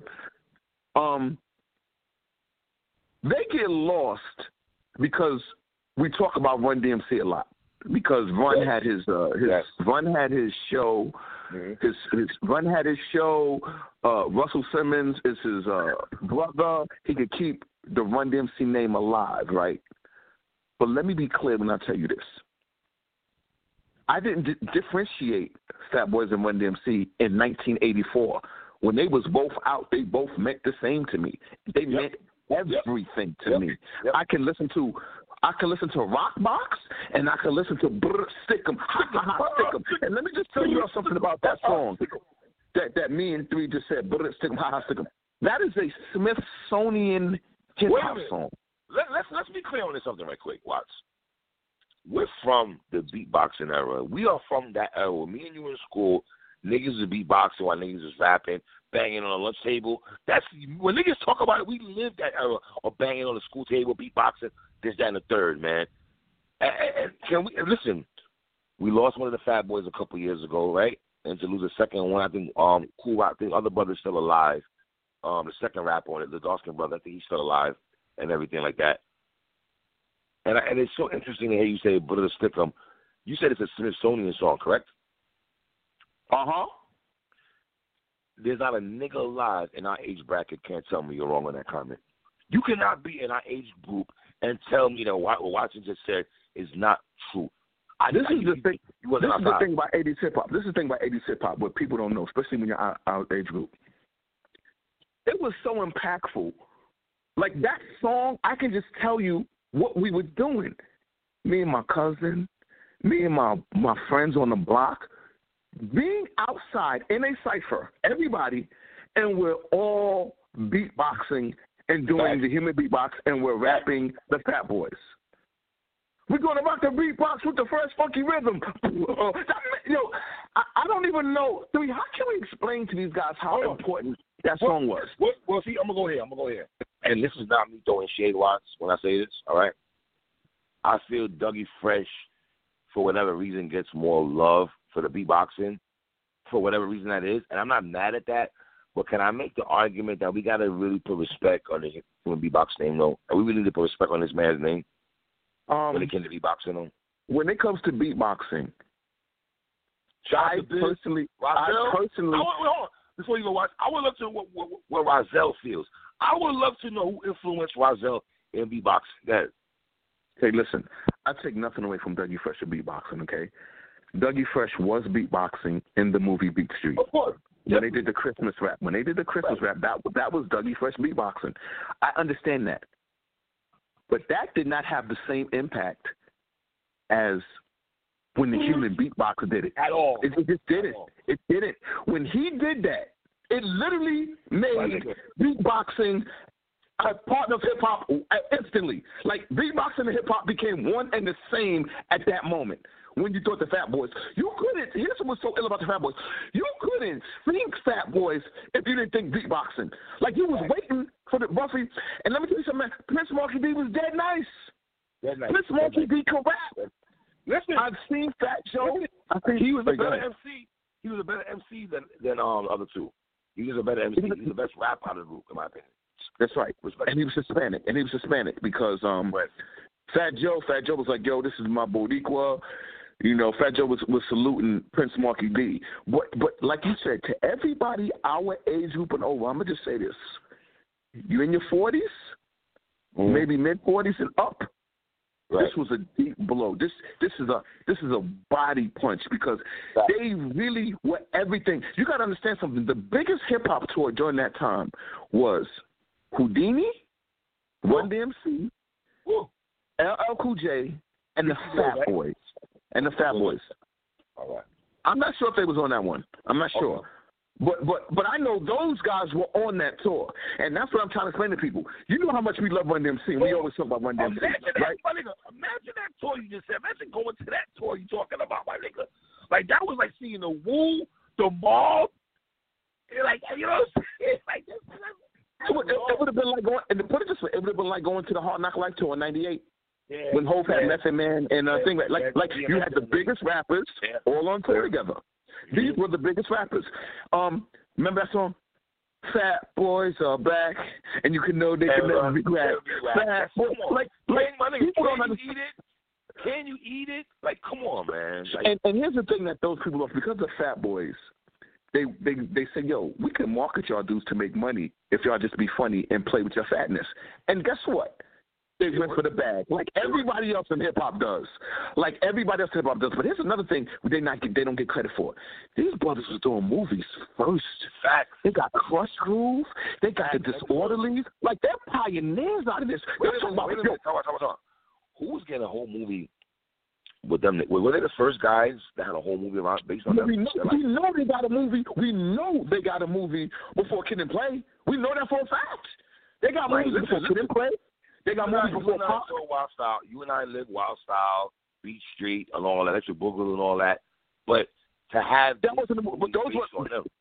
Yeah, this Yeah. movie was literally based around the popularity Right. of the Fat Boy. right? Facts. So That's crazy. that just goes to show you how popular they were. Because I know we talked about how when Rakim came on the scene, it changed how rap sounded, right? But guess what? Mm-hmm. Fat Boys was making movies getting super paid in the Rakim era once he came. Like Run DMC and Rakim didn't stop. Like people think the people that came before Rakim just ceased to exist. No, they were still thriving and making money.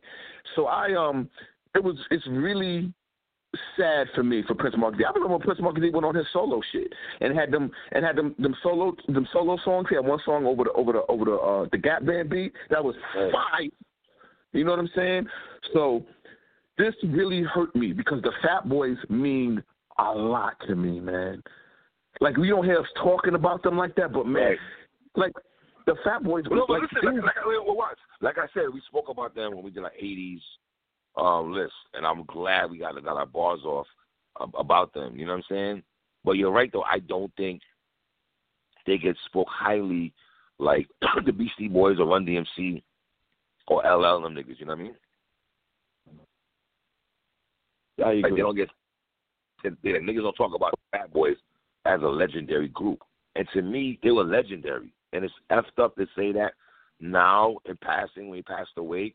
But listen, man, I, that's our era, right? So, let, me Boys- just you, let, me just, let, me, let me just tell you. Let me, TFO. tell you let me just tell you what's sad. Let me just tell you what's sad. Because the narrative in hip hop basically is all the great rappers came in the '90s, and then the biggest rappers of the last decade are the most important thing to hip hop. It sort of like minimizes the impact of the '80s. I keep telling everybody there is no rapper that you listen to in the '90s that was not influenced by every 80s rapper me and you talked about Right. on our 80s show. Right. Not one. Every single one that came to prominence in the 90s came from these 80s rappers. They were influenced by them. They loved them. They bought all their records. And they're Hey. the reason. Even, even though Nas, even even though Nas made a song called EPMD and it had nothing to do with EPMD, he still paid respect. You know what I'm saying? He still paid his respect. You know what I mean? Well, listen, when you and I did our pun appreciation, did we not speak about how pun, the love he had for G Rap, and when he met G Rap for the first time, we spoke, we highlighted that. Uh, we You know know, I mean? we know, we know how we, we Nas Nas has an entire song rapping like Slick Rick on the Stillmatic album, using Slick Rick's entire flow, like like right. The whole flow he's trying to rap like Slick Rick. You, I mean, you want to talk about impact. So my point is this: I know all you blog sites and everybody want to say the greatest rap album started in the '90s and these greatest rappers. Every single rapper y'all talking about, it was them '80s rappers. Pac said it in old school. What more can I say? I wouldn't be here Yep. today if the Yep. old school didn't pave the way. And that's, and Yo, any sample Grand I love that Poop was saying that. Any sample Grand Puba was saying that. On, on, and, and not like the old school. So uh, Jesus so Christ. y'all really need. So I think people listen to this show. Y'all really need to understand the '80s hip hop because we lived it. It meant everything. Man. everything. It It meant meant everything. everything. To me, '80s hip hop was to me it was the most hip hop lifestyle I ever lived because I was always around kids my age, and we always wanted to to copy what all what all the rappers were doing in terms of jewelry, chunk jewelry, coats. It was it was '80s hip hop that started all of that. You know what let I'm me, saying? Let me go ahead with you. Let me go ahead with you for a second. Keep it in the '80s, right quick. I feel like Ra, Kane, Chris, Slick Rick, all get NLL right, and they and as they should get speak about the way they get spoken about when it comes to the '80s. And why is it the culture, for whatever reason it is, that we don't, not me and you, but they exclude the females out of this conversation? Why is not MC Lyte's name not talking about in the '80s as it should be? Uh, um, I'll tell you. You already know. Niggas ain't Is shit. it because she's a female? Yes, it is. It's absolutely because she's a female. Okay. It's I don't buy absolutely because she's a female. Why that? But I agree with you on that. No, I don't like, but dude, but that's that's just how hip hop is, man. Always erasing, never listen. No one talks Shorty about. had Remember, two albums. Shorty had two fire albums in the '80s, my nigga. MC Lyte Two of them is- things.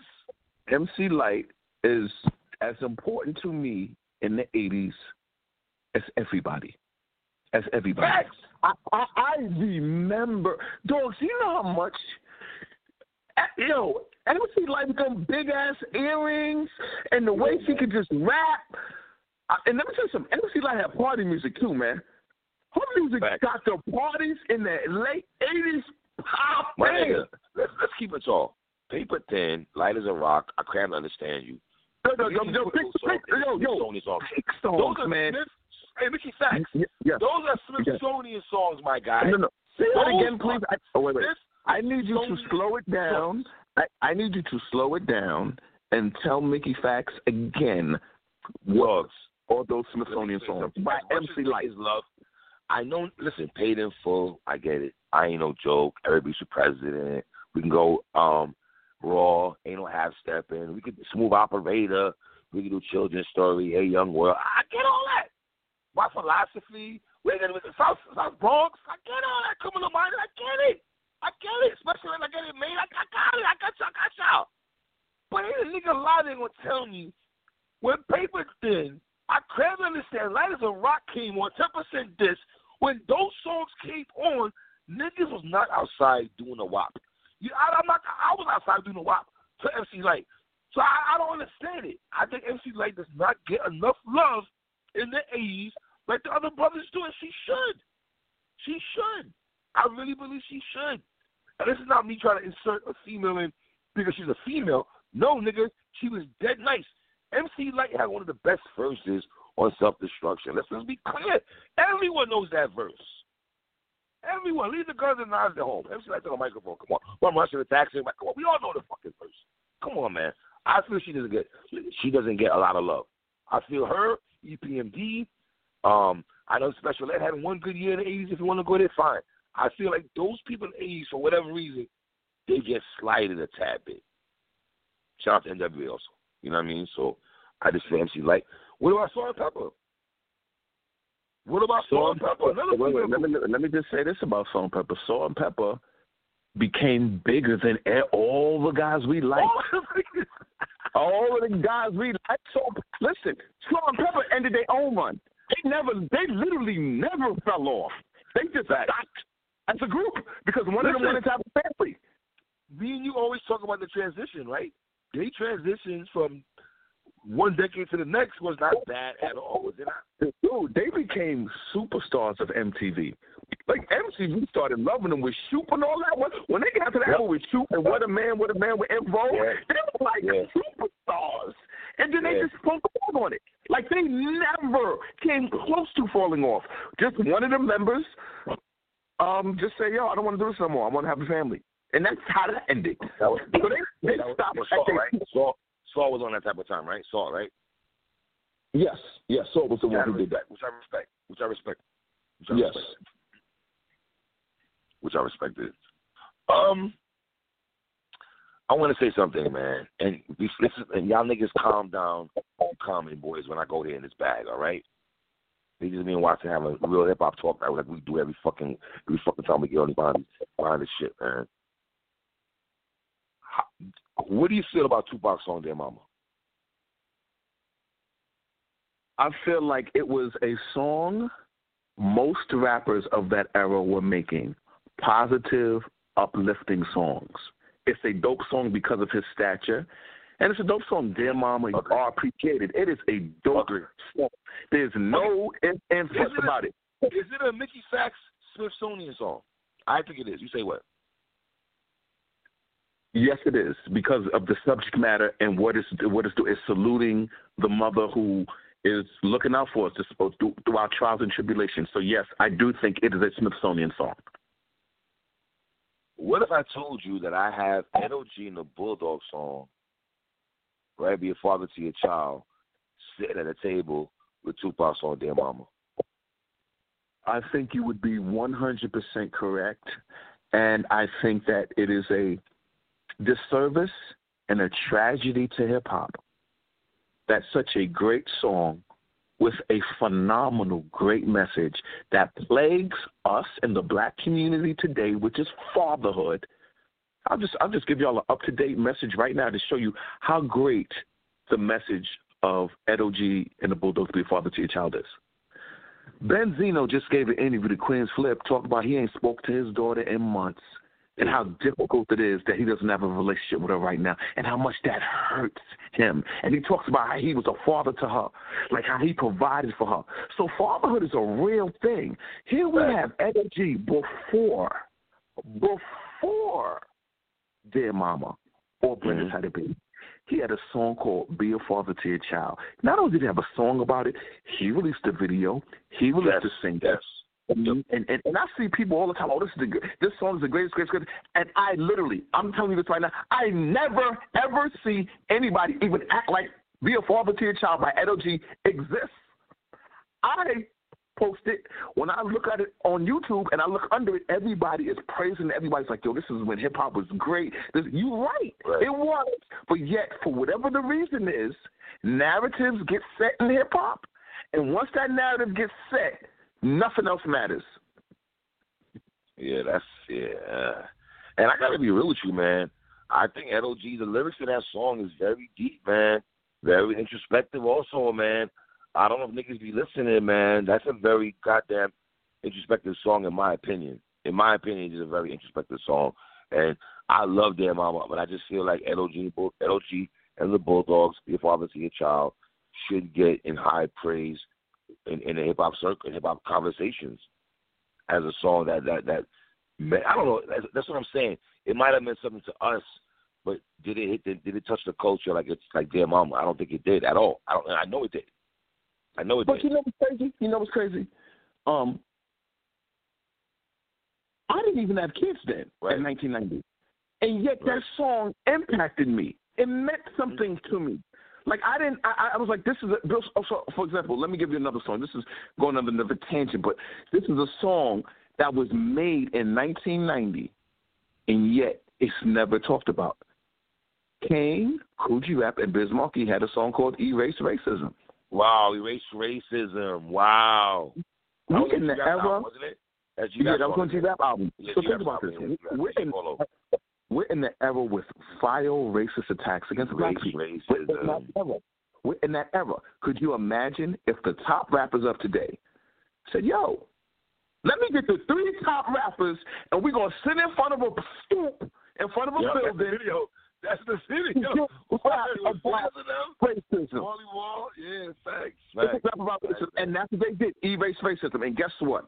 Nobody's having this conversation right now but me and three. This is where you're going to get hip hop. This is where you're going to get rap talk. This is not, and I see the shots being taken from me with Right. quote unquote so called hip hop historian. I see those shots.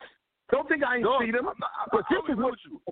Think about this. We had we had era- erase racism, we had self destruction, and we had heal yourself. We had some joints though. That you know what I mean? We had some joints that was really uplifting, well, man. we had more than that. We had entire albums by Public Like Enemy, The. And Poor Righteous Teacher. in, in, in, in Paris. Like we had whole albums. We we had whole genres of hip hop dedicated to that. So this this ain't new. I mean, just think about this. Did you not see Grand Puba's video for Wake Up? Yeah, Wake that was, Up, that was the dog. whole thing was preaching positivity. You know what I'm saying? So I mean, come on, man. Public Enemy also. I feel Chuck D. I, I know. Listen, when it comes when it comes to voices and just the voice box of a man behind the mic and spitting his bars, it just captures your your eardrum to his voice and what he's saying. Chuck D's right there, rock killing prodigy. Let me let me just say this: you do realize on the voice, on the strength of his voice alone. Come on, you do realize on the strength of message, content, and voice, Chuck D is always going to go down as one of yes. the all-time greats in hip hop, and nobody's going to phone on him. There's no, especially what you know. How you said guys from me and your age, how we felt about the Fat Boys. Guess what? Our age group feels the same way about Chuck D. Chuck the same exact way. Chuck D. I would, Chuck listen, D. I would love to know what Tupac feels about Chuck D. I would. I would love to know that. What he thought about Chuck D. Uh, uh, uh, he loves Chuck D. and he worships I Chuck D. Just like everybody else does, just like everybody else did at the time. Ask Ice Cube. Ice Cube looked up to Chuck D. He says it. Matter of fact, Ice Cube said the greatest rapper of all time is Chuck D. Ice Cube said that. Ice Cube said that. You know what said that? Darryl Mack from DMC. Greatest rapper of all time wow. Chuck D. So by his peers, by people who know, there's no fronting on Chuck D. I mean, he literally said the only kind of hip hop I'm going to make for my entire career is positive messages in hip hop. Literally, and did it. Yeah. Let me ask you another one. Do, do, do, you remember the? Do you remember the? First of all, shut them down. It's shutting down racist institutions. That's what the song's about. Yes. Yeah, Pete Rock. You, yeah, Pete Rock. You. I like Nike, but wait a minute, because Nike was making these um these shoes in sweatshops um overseas and charging slave wages. So Chuck D addressed it. Um, Right. Uh, Arizona said we are not going to celebrate Martin Luther King's birthday in 1993. Right. Chuck D said what? Literally went to the studio, got the pen and pad, and wrote "Going Back to Arizona." Arizona. You know what I'm saying? Classic five mic, five mic song. Like, this, Yo, I mean, this man was powerful. Listen, let's be real. Fear of a Black Planet. That's a five, that's a four and a half, five mic song album. You know. And let me just say this too. Like, I'm just gonna say this. In terms of political messaging, Chuck D's uh, Fear of a Black Planet and the album for Fear of a Black Planet are five mic songs in terms of impact and messaging and what they represented and meant to hip hop. I, I mean, know what you niggas. I know you niggas love Pac's messages, and I, and I love Pac's messages also. But Chuck D was doing that shit before a lot of niggas y'all held up and, and when it comes to political conversations and he was rapping people and everything. Fact. Story of fact. There's not one of you could tell me Chuck D wasn't doing it first. before Pac. Like we're not even gonna act like that didn't happen. When Chuck D was saying burn Hollywood burn, what Fact. was your favorite rapper doing? Fact. What was your Fact. favorite rapper doing? When he took Fact. Kane Fact. and said, Oh, we're gonna do a song, but it's yes. about talking about yes. the racism in yes. Hollywood. Yep. Yep. Like this is what he was yep. doing, man. So yeah, I know this turned into now we let's, do, now let's, we to Let's be real though. Nigga, when, when we talk about collaboration joints, Niggas do not talk about Burn Hollywood Burn. That's a very slept on collaboration. Right? Think about this, man. We got Kane, Chuck D, and, and Ice Cube, and his song came out so fire, so fire. That's crazy. Uh, by the way, by the way, for whatever for whatever the reason is, I feel Public Enemy gets swept under the rug in group talk. Whatever the reason is, everybody elevates Outkast as number one. I see that now. Every group I put against Outkast loses. I was on Clubhouse and everybody was like, Outkast blows out everybody you say. Oh, hold on, hold on. Let me tell you about the reason why. Let me tell you why. As a guy who loves Outkast, and I love Outkast, you know that, and we do have an Outkast appreciation on this channel. Gotta plug that. Sorry. Outkast did something, and, and the Southern Brothers had to bring it to my attention, and I and I knew this already because I like ATLiens, Southern Playlistic, and and um Aquemini, but to them right? And somebody told me this, and this is a true story at a barbershop that I go to because they listen to the show. Shout out to those brothers at the barbershop every Sunday, 9 30, 10 o'clock. We talk some hip hop also, and they always critiquing and watching the shit we say. They like what we say, and we don't. Well, they don't like what we say. But anyway, so how we feel about Redman with his first three albums, or um Mobb Deep and shit like that. That's how they feel about Outkast. Like niggas think niggas will tell you Southern Playlistic, Aquemini, and um ATLiens are all five mic albums. So I'll tell you that. You know, I'm one of those guys. I'm one of those. Guys, I'm one of those guys who's big on pioneering, um, mm-hmm. being the first to do something and do it for a long time. So it, it would be hard for me to rank in the all-time historical look on hip hop and rank Outkast over Public Enemy. I remember Okay. literally 1987. My entire high school was wearing stopwatches to mimic Flavor Flav, and my high school had to ban it. And my high school had to ban it. I mean, you know, you know, you know, when we, we, you know, guess what? You know, we, you know, we talk about police brutality, right? After the George Floyd and how these cops was just killing everybody, right? Well, guess what? Your boy Flavor Flav was doing get up, get up, get down. Nine one one is a joke in your town. was a joke. You know what I'm saying? And, and and they shot a video for highlighting police brutality. Like, let's be real. Hold on, hold on, hold on. Can we talk about Public Enemy's videos? Like how their videos are all fire? Wait a minute, wait a minute, and they all wait a minute, they all The can't trust the video, my nigga. one of the greatest videos of all time, brother. One of the greatest videos of all time. One of the greatest. Wow. Like you want to talk about messaging? Wow. Like Yes. that's what I'm saying. Public Enemy's lyrics meant something. Good nigga, for that was some. Rosewood shit right there. That video was on some Rosewood shit. Public Like, Enemy. And then when that baby came out black, and then they tried to kill it. Yo, let me just say Yes. that's what really happened in history. That was happening in our history. But Yep. the, that's the point about Chuck D and Public Enemy. That's why, I listen, Southern brothers, y'all can never get me to rank Outkast over Public Enemy. It just can't happen. It won't happen. I mean, I'm not saying it can't. It won't happen. But listen, like you're not going to like listen. No, no, no. It's two different things. I'm, I'm gonna tell you this right now, just to really get there. You can get. I don't give a fuck. What's your favorite Outkast song? My favorite Public Enemy songs to me are better. I got Fight the Power over whatever you got. I'm not mad. But, see, Fight the Power is going to touch us in so many ways when we lived in New York City. And we uh, that that video, that might have been one of the illest videos ever in New York City history. I go there with it. I go there with it. Fight the Power. That shit was. Besides Biggie's funeral, driving through Brooklyn, was that one of the biggest things we've seen in New York in Brooklyn? Give me your, in your opinion. In your, if you let me let me know. Well, no, no. So from a hip hop perspective, because I've I've seen a lot of rallies and stuff. So, Right. but just just imagine this. Imagine if the most popular rapper of today, right, said, "I'm gonna make my videos while we're outside protesting George Floyd and Breonna Taylor." That's when I'm gonna make my video. in the middle of all of this. Chucky's that nigga, man. So, you know, Chuck, D gets lost in a lot of the greatest top five greatest of all time. But where he, this is where he's not going to get lost. Y'all talk to the wrong people. Ask Ice Cube. Ask your Yeah, West Coast facts. heroes. You just ask them what you think, and they will tell you. That's why when all that East Coast West Coast shit was going on, nobody had no words for Chuck. You just couldn't. What, what were you gonna say? You, you couldn't. He's he's about black upliftment.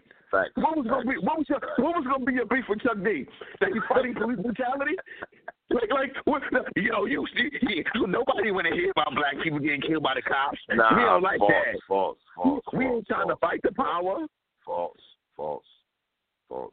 I'm black Night and of I'm the- proud. I'm ready.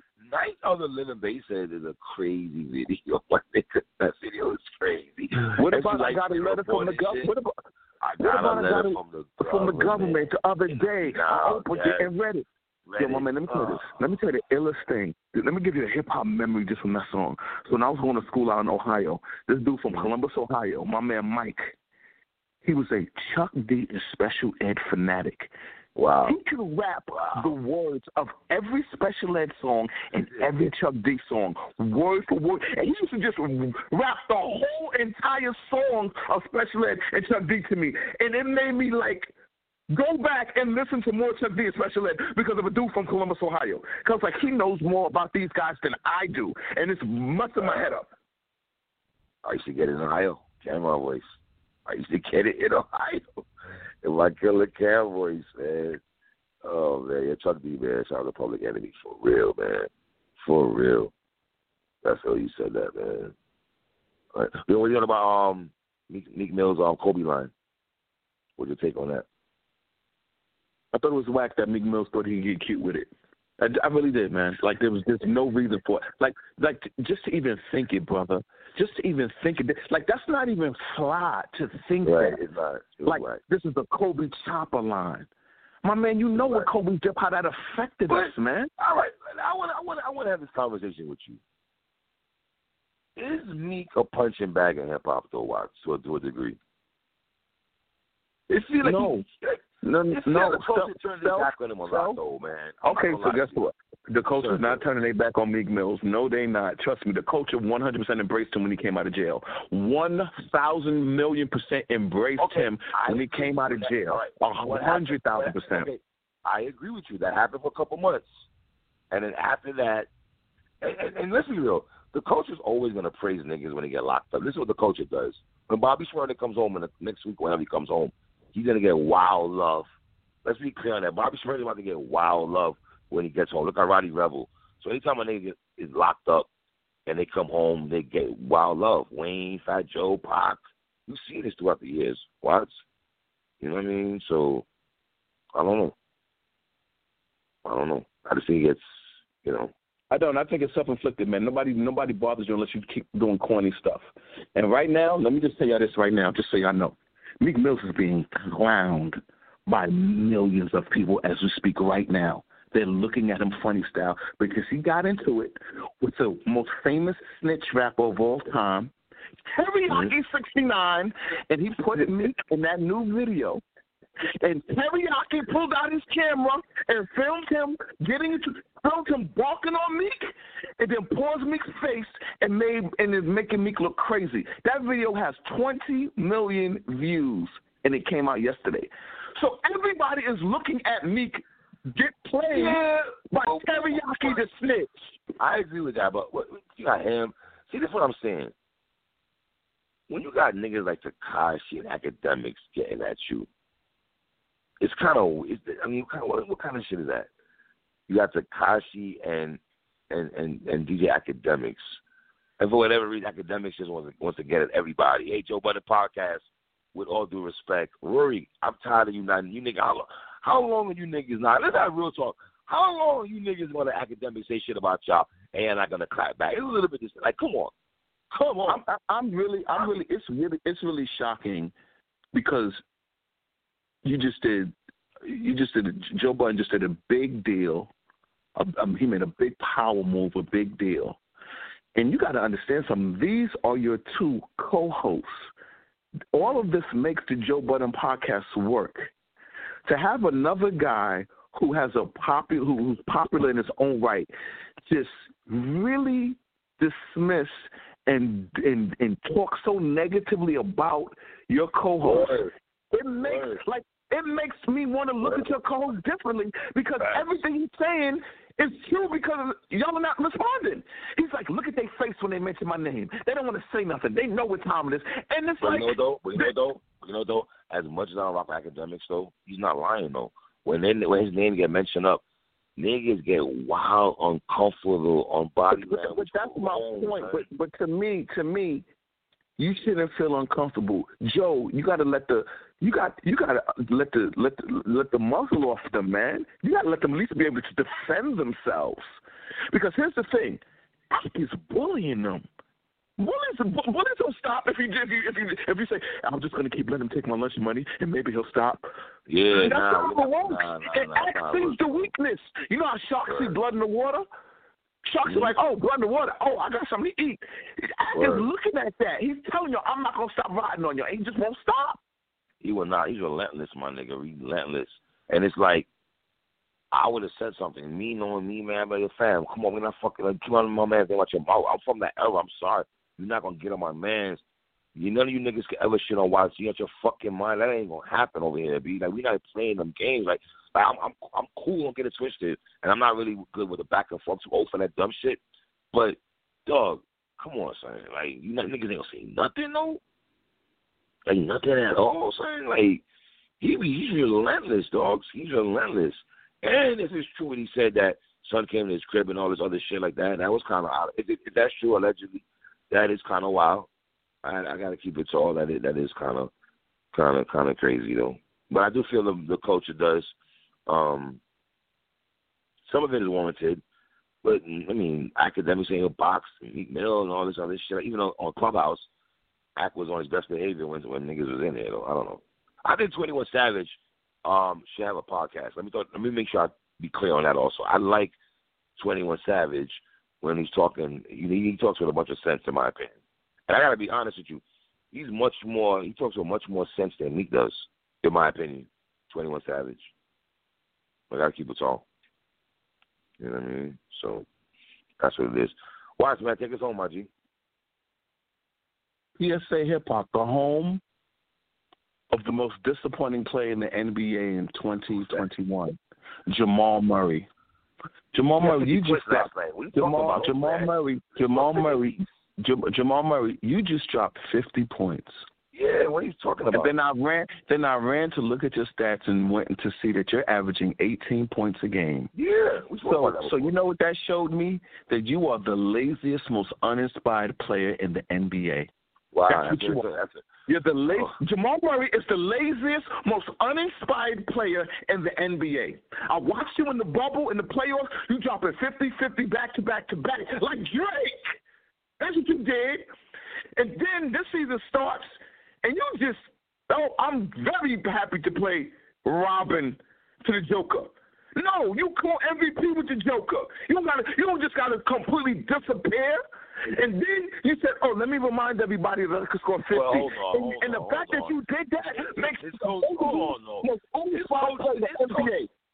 Yeah, but his coach did did call him out in the press conference. I did see that a couple of days ago. Then he put the 50 pence, 50, 50 points up. But, I was but kind of shocked that. Jeff But, Malone but, but, called him out. why, why were you shocked? Why are you shocked that you have a guy in your team who got 50? Let me let me ask you. Most coaches are not going to call out one of the star players like that. Okay, but dude, To- to the he, media. dude, dude, dude, you got a guy who you know can drop fifty back to back, like and then and then forty, average forty-five in the playoff series. The regular season comes and he's back to just eighteen points a game. That's not superstar status. That's not taking your game to the next level. It's just not. You're a two guard averaging 18 points a game. That's trash. Oh God! Listen, we don't know if, if he's injured or whatever, but listen, the niggas put 50 last night. He was 21 with 25 watts. It took, oh, it took no free throws. That is It took no free throws. It took no free throws. And you know what's crazy about it? That's what he's capable of. So that means he goes out every night and he bullshits. That's what that means. So that's why he's the laziest, most uninspired player in the NBA. Uh, and put some respect on my man Kyrie. Put some respect on my son Joel Embiid. Yeah.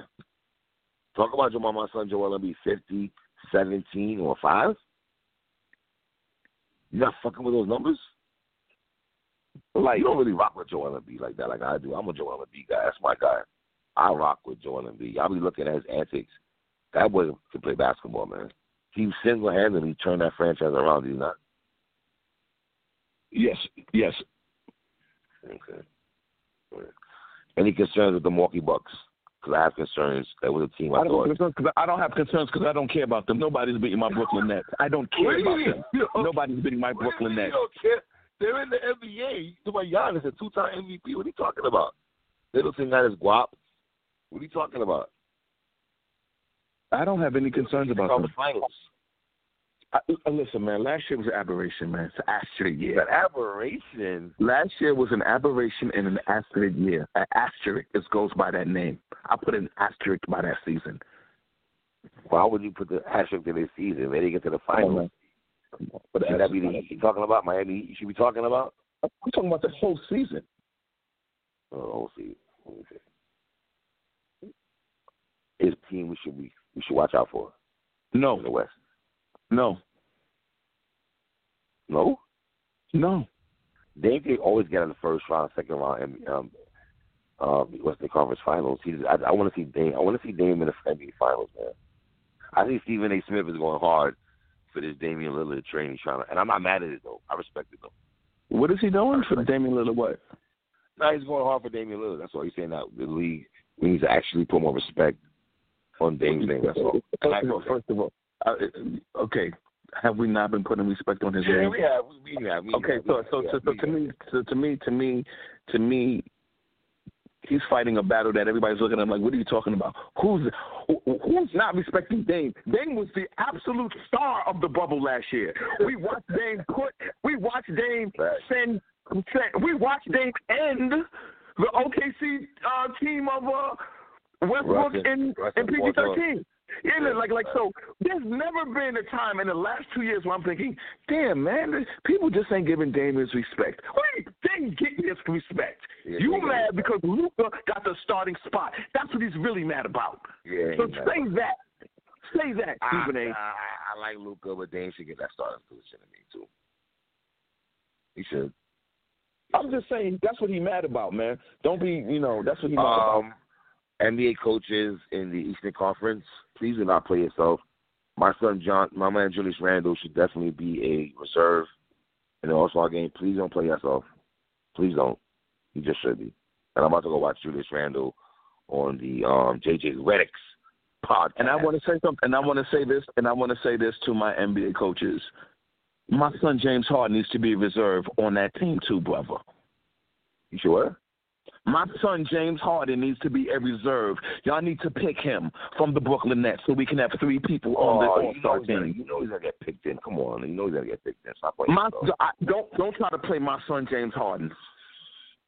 Your son James Harden. Well, hey, hold on. Ben Simmons had 42 this week, man. Put some respect on, on my son Ben Simmons. 42. After you dog him, you dog him all the time, and you put 42 up. How would you Yeah, rate? nigga. Is Doc is Doc Rivers coach of the is Doc Rivers coach of the year, Um, wow. or or, or, or is it the coach of the Utah Jazz? I want to go with the guys from Utah Jazz. Yeah, yeah.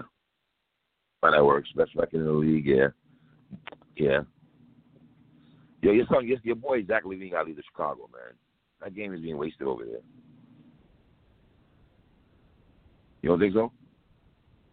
No, I don't think so. I'm not of this that as soon as a play gets great, then he leaves. Because when you leave, your greatness leaves with you because you can't no longer be that man. You can't be that go to guy. If the team can't build around you and you win, then you're basically saying, I need to go somewhere and be a Robin. I need to be a Paul George for the rest of my life. Paul George couldn't get it done, and Paul George couldn't get it done, so he travels around the, the league as a journeyman, and he um plays Robin. Hmm. That's what it is, man. PSA hip hop, man. Fuck with your boys. Y'all know the vibes already, man. It's your boy Trina Watts. One.